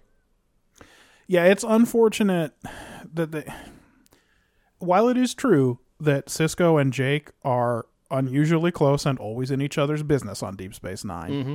they never, the show never explores exact the, the fact that that is because of their loss of the mother Yeah. and that it's actually they're both kind of damaged in that way Yeah. and that that's sort of what's unhealthy with his obsession with his father Yes. is that it it's not that their relationship is that it was a you know a maybe it is genuine but a, a lot of it is it was inspired by a bad Shared place trauma. they just yes just shared trauma right Yeah. Uh, I put also Field of Dreams in space, which is why this episode always gets me. oh for sure this is a uh real uh, this is a real heart wrencher it probably wouldn't have worked if it hadn't been tony todd everyone loves tony todd God, yeah. It's a weird little episode of of deep space nine but it's a for sure is a fan favorite Yeah. and uh and it's because it mostly works right Yeah. I mean, look, not everybody gets along with their dad, but this could be affecting for somebody who didn't get along with their father and feels like And they missed that did. as much as somebody who misses their father who's gone or something like that. right yeah But it ain't got any heat as a take. My No. my take. My take is No, a, it's true. My take's a four. I actually like your take better. Um, I won't borrow it because I like having both. Um, execution though. yeah Just like I can't explain why Field of Dreams makes me cry. yeah because you did have lots of catches with your dad Me and my dad always got along. So I Yeah, so I don't not a problem. I don't know. He's also he's also not technically dead. That's true. specify. I just want to underline that. don't. We, we don't have catches with him anymore, but he is Yeah, still alive. Right. So I can't. I've never been able to explain why in the end, when he's having a catch with his dad, I have to cry. But um, I uh, so similarly, I can't explain my special affection for this episode, but I, I will try. There's something very real about the way Jake can't even speak when Sisko asks him if he's okay when he appears in, and he's briefly in sick bay the first time he comes back. Yeah. And Cirroc, Also, Jake didn't eulogize him, right? Yes. Like, yeah. like Cirroc Lofton is not a good actor, but he fucking gives it a go. Yeah. And for a young actor, like I, I look at this episode and I go, oh, why is he trying? Like I think he was as into this father son stuff as much as Avery Brooks was. I think so. Like he's he is always just saying the lines in scenes with Nog, Yes. but sometimes in scenes with uh with Avery Brooks, he's acting. And and by the way, that's what Nog said about that one scene with Avery Brooks. Yeah. So it it makes sense, right? Um, and you know, despite Sisko imploring him, he puts the things that he's passionate about in his life on hold to try to get him back. That we have one like an episode of Star Trek based in real emotion is very rare, and outside of TNG, it's basically unheard It's of. It's extremely rare. Yeah. I mean, there's like Kirk Spock stuff in the movies that works on a few levels. And we've already discussed some of the things in TNG, like famously the scene after Yar dies in the conference room and how real everybody's emotions seem. But it's Yeah. it's really rare. Um and for me, even though he isn't in it very much, this is a Sisko episode. Yeah, it's true. It is weird. He shows up a few times and does big dad acting. This is like the sweetest, most selfless single dad Sisko will ever see. He doesn't care at all about getting his own life back, and even though he only seems to exist when he's with Jake, so we're talking seconds at a time. Yeah, this has been this is like he spent uh, f- uh 10 minutes living this weird life. Yeah. Like the whole thing is boiled down to 10 minutes and then he's got Jake back and just And who he- knows what he does with all this by the way. And he immediately, given that this is all happening in real time for him in a matter of seconds and minutes, he immediately gives up on himself and begs Jake to focus on the things he cares about, to focus on his family, and lastly, to keep living. yeah, he immediately can see that Jake is in a tremendous amount of pain. Yes. Yeah. And this always really struck me as either very unrealistic, because he should be crazy confused and distraught as he lives his life in fits and starts in seconds at a time, compared to Jake's years, or as a display of Sisko's greatest attributes and Avery Brooks's greatest hopes for the show, his special love for Jake as a single father out here in this space war. Yep. Just hey, just being a great example of positive brown father relationships, right? Yeah. Um so all of that stuff really really really works for me. It's kind of a hacky setup. It's extremely hacky. But shit, man, if you've decided to go flashback story, you've already seeded quality episode structure. Is there a good way to do that? You, you're showing old man Jake and he's got to do his flashbacks? no, of course not. Uh, I was also enjoying the incidental music in this one. Oddly emotional score for Star Trek. I already said uh, Cirroc Lofton really gives it a go in this one. Tony Todd crushes the more emotional scenes. Um, and Avery Brooks is always at his best when he's being single dad. This guest actress didn't kill it, but it's kind of a weird role. Uh you mean Garak's daughter? Oh, is that who that is? Andrew Robinson's daughter? I did not know that. Yeah, it doesn't seem old enough to have an adult daughter, but he is. Uh, we didn't need the getting the gang back together stuff and the old person makeup. I mean, No, that was the worst part of the episode for sure. It was so bad and hard to watch. We brought the Defiant out of mothballs and uh, all the old crews there. Eh. but um, I gave it an eight. I feel like it's it's an episode that hits a lot of really emotional beats, which is just so rare for Star Trek. This is um, this is probably where we differ on this episode. Okay. I gave it a 5 mm-hmm. Like you, I don't love all the framing devices here. Yes. This is the JD Salinger interview and the constant narration and constant time jumps. But like you, I don't think there's any other way to do this story. So if you're going to tell the story, you're probably committed to that stuff. Yeah, the, the structure, I think they were stuck. They could have fixed the you dialogue. maybe don't need a little girl who shows up and says, "Why did you stop writing?" Yes, they- and then he says, "Well, because it's a special day, I'll tell you." This is why I wrote my intro the way I did, where it's literally he's just like, "Well, this is a very special day. On today of all days, I'll tell you my big story." it's like, okay, Yeah. Um, the old age makeup, as you said, sucks, Yeah. and there's a lot of it yes, because They have to age again, him. We have to see. Not only do they have to, but Tony Todd, we see Tony Todd at three different ages, but we they also have we get to see old Dax and old Bashir riding again. So that's not great. were they just contractually Um, obligated to appear in a certain number of episodes? I'm just trying to figure out. None of that had to be in there. Yeah, I don't know. I I just don't know. Like they, it, well, first of all, then the only characters in the show that would be in the episode were Sisko in three minutes, Yeah. and the rest is Tony Todd talking to a little girl. yeah, I mean, you get some Kira stuff in the just after Sisko died days. yes, that's true. and Um, in fact, there's there's it's a good scene, and it's a, something that you'd want to see Yeah. in that part is when she's trying to tell him to leave Deep Space Nine and live his life, and he doesn't want to. Right. Yeah. Um. at the end of the day, nothing that happens in the framing story ends up happening. It all gets undone. Yes. right? We don't know that Jake's going to go on and do that stuff. Yes. There's absolutely no reason to believe he's going to end up living in the bayou. Who knows if that girl's alive in yes. this alternate These are timeline. all a result of the Sisko dying. right. Uh, so that is always unsatisfying. However, all that stuff kind of felt real. Like they didn't invent some new shit for Jake. Yeah. She wasn't like, "Are you the great jazz saxophonist Jake Sisko?" And then you'd be like, "Wait, hold on. He was a, he was going to Yeah. be a writer. That was his deal." After my father died, I took up his secret hobby, jazz saxophone. That's right. No one knew about it. He called himself Duke Silver. right. Um. So that's a little unsatisfying. But uh, obviously, Avery Brooks gets a lot of dad acting to do. Tony Todd gets to cry a lot. Yeah. The episode basically works. That's why I gave it a five.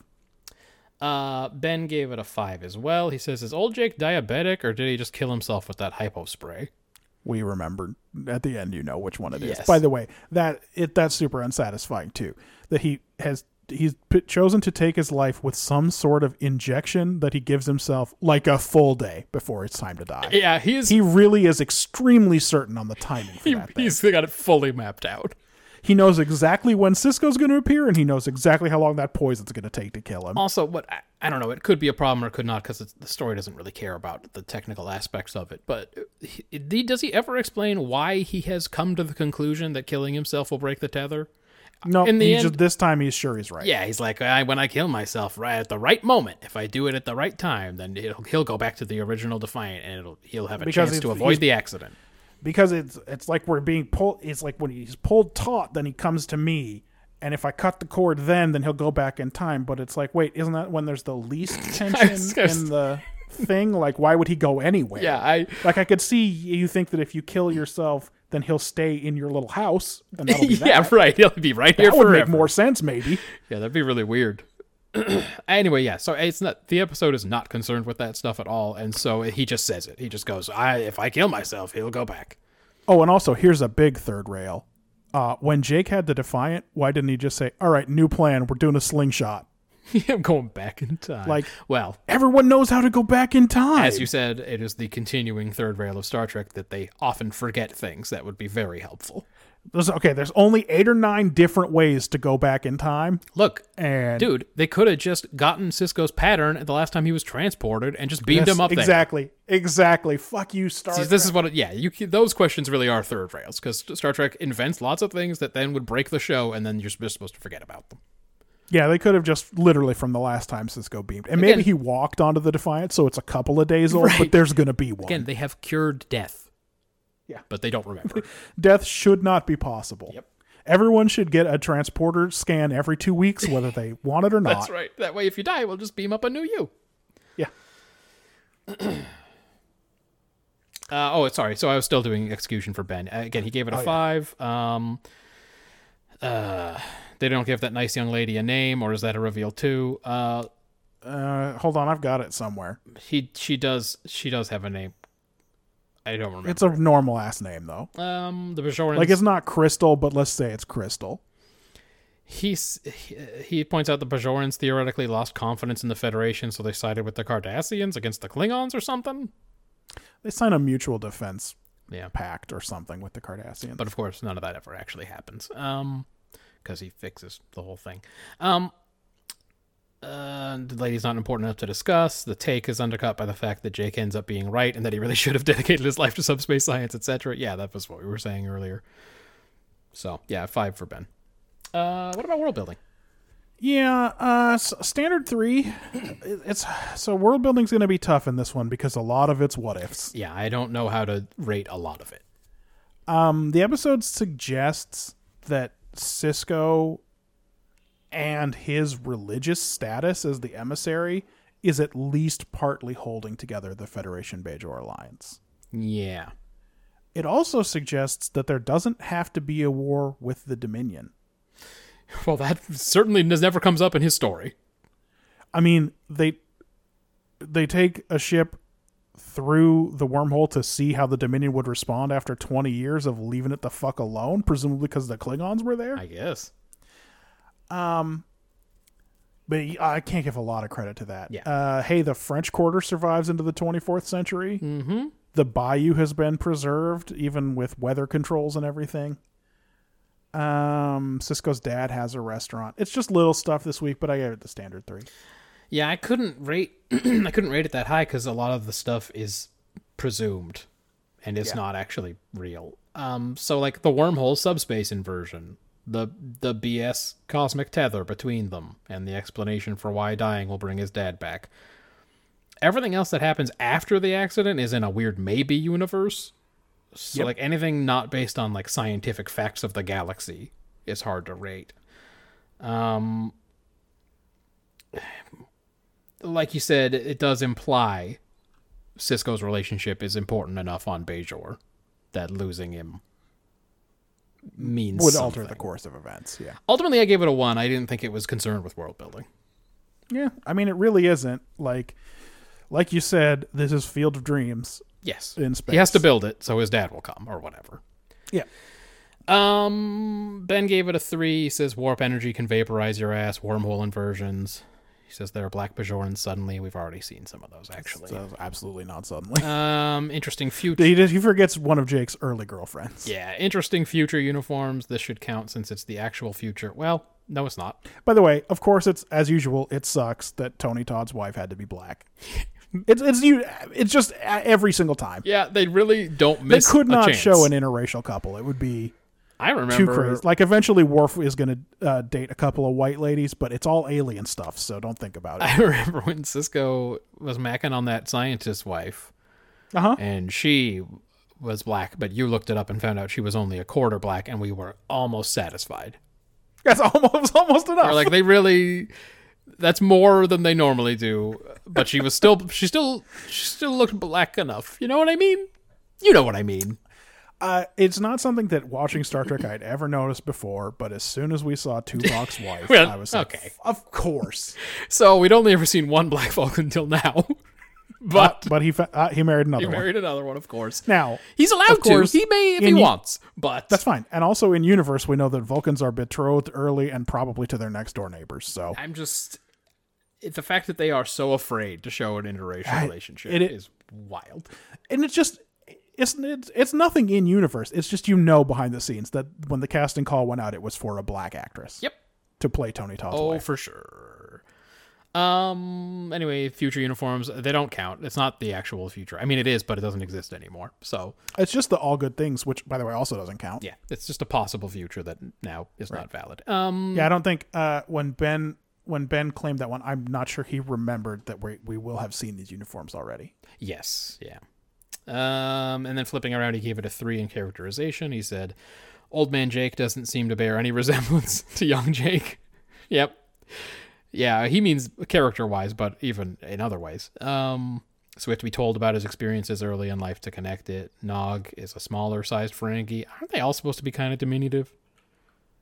None of them are big, but Nog is seems especially small. Uh, now he's a commander. Like who's the biggest one is Brunt, right? Could be. Is. Brunt the biggest Ferengi we've seen so far? Uh, so far, yeah, probably. Uh, and then he says, at least I'd say this is suggesting Nog has good officer material because he's a commander uh, in this possible future. He's, he, he says Jake still holds Well, a torch. he's gonna be he's gonna be one of these guys who's all in on the Federation, right? Because he chose it as an adult. yes. Federation for him is going to be like being born again. so he's going to really believe in Oh, all you that mean shit like in a way that people who grew up in the Federation don't. You mean like Chakotay? Yeah, kind of. because he chose it. Yeah, it's his life. Uh, he says Jake still holds a torch for Akira because he married a Bajoran lady in this. Um, I mean, all of Jake Jake's entire teenager years were around Bajoran girls. It's fully unsurprising Yeah. that he'd marry a Bajoran woman. um, That was his whole adolescence. I covered a lot of characterization in my execution. I'll just say Jake's still very serious about being an author. Um, this is kind of like world building where some of this stuff is only possible a possible future now. Right. Um, but all the Sisko stuff holds. That's all real. He even remembers it when he goes back. Um. Uh, boy. Um. Yeah, I already said everything. I gave it a nine. That's it's mostly wow. character work, and it uh, to me it all lands as character work oh boy. See, I only gave it a 4. because you can't count all of Yeah. Jake's experiences. That's Yeah, see to me it's a Sisko episode. so much of it doesn't count. Yeah, Sisko's great. Um, Jake loves his daddy. He loves writing, and maybe he's developed a real taste for Bajoran women because he did not have a girlfriend when he left Deep Space Nine. As far as we know, he found a Bajoran woman on Earth. Maybe. maybe who knows? Yeah. Um, Sisko doesn't want him to waste his life and all that other stuff. Um, but yeah, a lot. So much of it doesn't count is the trouble. But so yeah, this is. Oh we had there's some distance between us on this one. That's that's kind of exciting. That doesn't happen that often. Uh, I do have some quick hitters. Do it. Um, before I looked her up uh, and discovered that she was Andrew Robinson's daughter, I said this girl has Rom face. Ouch, that can't be a compliment. I don't think of Rom as He's like a sweet doofus. traditionally handsome. Um, someone wrote a biography about an author who wrote one novel. Mm-hmm. Anslem must have been a pretty big hit. Yeah. Well, that's what I'm saying. I, that's why I said it in the in my introduction. His great, his great novel Anslem that made this lady fucking lose her mind. Is Jake already 18 in season four? Oh, maybe he might have been something like 15 when he. It doesn't. I don't it remember. Doesn't seem quite right. I know Wesley was 15 when the show started, Right. but I don't know about Jake. I think if Jake is being like 12 at the start of the show, He looked really young. They didn't know he was gonna grow like that. I think. Hey, during the scene where Sisko dies, he asks Jake to find a part, hmm. and Jake apparently knows what that part is. Yeah. Why was he shuffling through all those screwdrivers if he was looking for an enormous handle?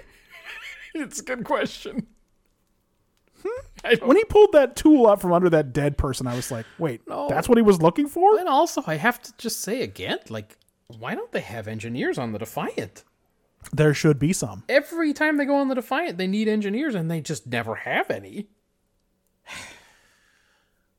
It must really shit Quark that Jake was just allowed to loiter around DS9 for a year while he paid rent. right? If uh, that does seem like the kind of thing Quark would. Jake's present. always uh, trying to take Nog away from his job, Yep. and it, Quark's got to be like, "You live here for free." Yep. Yeah, this isn't like Babylon Five where they still made Sheridan pay rent, Exactly. and he was pissed. Uh, anyone can become an expert in subspace mechanics if they just want it enough. Well. or at least Jake can. That is what we were told in the '90s. Hey, weirdly, I remembered most of this episode. Like, I remembered most of the beats, and I for sure only saw it once. Yeah. Um, I was gonna say you did watch all the DS9s, but you didn't. Yeah, but I watched them when they aired. You, yeah, you never did a rewatch, so that was a long fucking time ago. You know, this episode's from 95, 96? yeah, 95 or 96 for sure. Yeah, so tw- and I remember most of the beats. Cool 24 years ago. Uh, now this girl is probably going to cease to exist due to time travel nonsense. But if she didn't, this would be a great story for her. Met her hero and he killed himself that day. Yeah. No one will believe her. Yeah. And again, Jake must have been pretty sure about the timing of that poison and the timing of Sisko's appearance. He nailed it, dude. He's a master of subspace mechanics now. Uh, and her name is Melanie. Okay. in this episode. I gave Best Actor to Tony Todd because he can definitely cry on command, TT. and Worst Actor to Commander Nog. Nog did not seem to know how to play adult Nog. Yep. He was doing like a real gentle voice. Yeah. Like, hey, I can't make my voice any lower in pitch, so instead I'm going to talk, I'm going to be real gentle. I'm just gonna try to sound less annoying.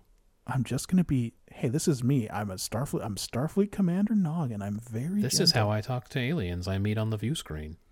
Yeah, I'm they like Captain. Nog. They find that I de-escalate situations. Ah, that's my quick hitters. What have you got? Uh, ben has going right from a season opener war with the Klingons to this. Yes, it is a huge change of tone. We go Oh, yeah. straight into this emotional story. Um, he said he likes that old Jake actor. Ooh, Fucking Ben. doesn't like he doesn't even recognize that it's Kurn. That's blowing my mind. For being such a big part of the show, it's been a long time since we learned anything about the wormhole. I mean, yeah, it's doing a new thing in this. Yeah, we no one has checked in with the wormhole aliens in a bit, huh? He says he thought Kira was going to kiss Jake at the top of that pylon. That would have been a different show. oh, for real. That's a weird show. uh, there, there's no way though that that happens where before it happens, Kira doesn't say, "Well, here we go." I guess we're going to do this.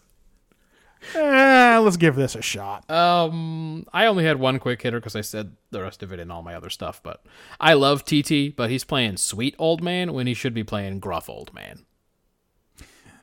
I mean, it works better for him, I think. Because he could have said he wanted his fucking money for some reason, and that would have been great. That's what I want out of TT. That's it for me. Hey, uh, the numbers are in. Dude, we got it in and out in hella good time. This is uh, this is our first good week in a bit. Yeah, that's true. We've had a lot of fucking stinkers. Like last week was just above average. Yeah. This week's a little better. Uh, especially for me, I rated it almost as highly as you did, which is rare. yeah, this was a, a nice deep green week for you. Yeah. So uh, last place this week, scoring uh, only 15 points. TOS, the Lights of Zetar. Yeah, hey, they fucking suck, huh? This season blows. I mean, they're not they're not in a good run, and when you look at what's coming up, yeah. boy, there's not a lot of potential good ones left. I mean, I only gave it five. Yeah, you gave it five entire. That's what I gave. Let that be your last battlefield. that, no, that also was very poor. Yep. Uh, in fourth place this week with 30 points, which is right around our average. Our average has come down a little bit. It used to be more like 31, but now it's more like 30. That's not our fault. Uh, Voyager, the Raven, so very average. Yeah, we each gave it both 15. gave it 15. Yeah, It exactly. suffered in execution, which is pretty common for Voyager. That does happen. that does tend to happen. Third place this week with 36 points, which is again a fair fair bit above average. Yeah. Enterprise, the Council. And we each gave it 18. Uh, second place this week with 39 points. Deep Space Nine, The Visitor. This is one. Uh, this was our big difference this week. Yeah. Well, I guess we we were both five apart. I gave Lights of Zetar five more than you, though it still stunk. Yes. And you gave Deep Space Nine five more than me, although we both agreed it was at least above average. Yeah. Uh, the winner this week with 43 points, probably not a surprise Yeah. Coming into the week. Uh, the best of both worlds. I was a 21, you were a 22. Um, We'll see if 43 points is a good score. It's above the average for a winner. see if part two is better or worse. Because I like to think of them as one story, so it's weird to rate them differently. But yeah, That is uh, TNG's 27th win, Yeah. which is not bad. Yeah, it's five more than DS9. Five above DS9. DS9 had been gaining ground on them for some time, but TNG's scraped a couple of wins out uh, recently. 17 for TOS. Um, it's not yet mathematically locked into third place, but they'd have to win out Yeah, but to get second. like you said, we know what season three of TOS is. it's uh, that's how it's going to go. Yeah. And they're a hundred and almost 140 points behind DS9 in terms of points. So yeah. They have no tiebreakers in this one. Although you still have it one point ahead of Deep Space Nine. Uh, yeah, but boy, that ain't gonna last. It's all it? me. I've made up the difference. yeah. Yep, yep, yep, yep, yep. The uh, and then five for Enterprise, two for Voyager. So yeah. Um, boy, Voyager has two wins. TNG has 27. That's the story of this project. Yep. Voyager sucks. Next week, week 74, I mean, next week's a mailbag, but in week 74, we are watching Requiem for Methuselah. All these names are bleeding together. Which one's that? I assume there's an old dude in it, Oh, fucking care. and maybe he dies. good. I can't wait. Uh, Best of Both Worlds Part 2, of course. Yeah. Uh, Deep Space Nine, Hippocratic Oath. Well, I'm guessing that's the doctor, but I don't care. Yep. That doesn't sound good. Voyager, Scientific Method. None of these are inspiring a lot of confidence. and Enterprise Countdown. Uh, there are three more episodes this season if it ends with on a cliffhanger with Stormfront Part 1. Yeah. At this point, I now assume they're all going to be about this fucking weapon. And it'll just never end. Just never end. That's what you should watch if you're playing along at home. Yeah. Uh, Ryan, please remember to tweet the code word if you listened this far. yes. I guess anyone else can too. Yeah, anyone proof that you've been listening. Um, next week, as you said, is a mailbag. Send us a mail that's at Brother Date on the Twitter machine. Uh, if uh, Barry has done his work, we can do more flag stuff. Uh, if not, Yeah. we'll come up with other stuff. But it'll be mailbag time. Um, you can always follow us on our website. That's thebrotherdate.com. You can um, send us email, brothers at brotherdate.com. You can uh, you can send me a box of something. If you maybe you think of something you want to get me, you can get my address offline. Send me some stuff. Um, otherwise, you know, we'll catch you on the flippity flop. iTunes, uh, you can get us on the iTunes. You can get us on SoundCloud and Stitcher, and You cannot get us on SoundCloud. I think you can SoundHound. You can get us on. You can get us on YouTube. Yeah, just scream at, just open up SoundHound and scream, "What's that bad podcast?" and it'll bring us up get us right on away. YouTube. You could say Alexa, play Brother Date, and she'll play it. Um, so that's all the ways you can find us. Anyway, um, as you believe, so shall you do. So shall you do. As you believe, believe, so shall, so you, shall do. you do. I'm Gorgan. You want to stay away from me, Harry? Gosh.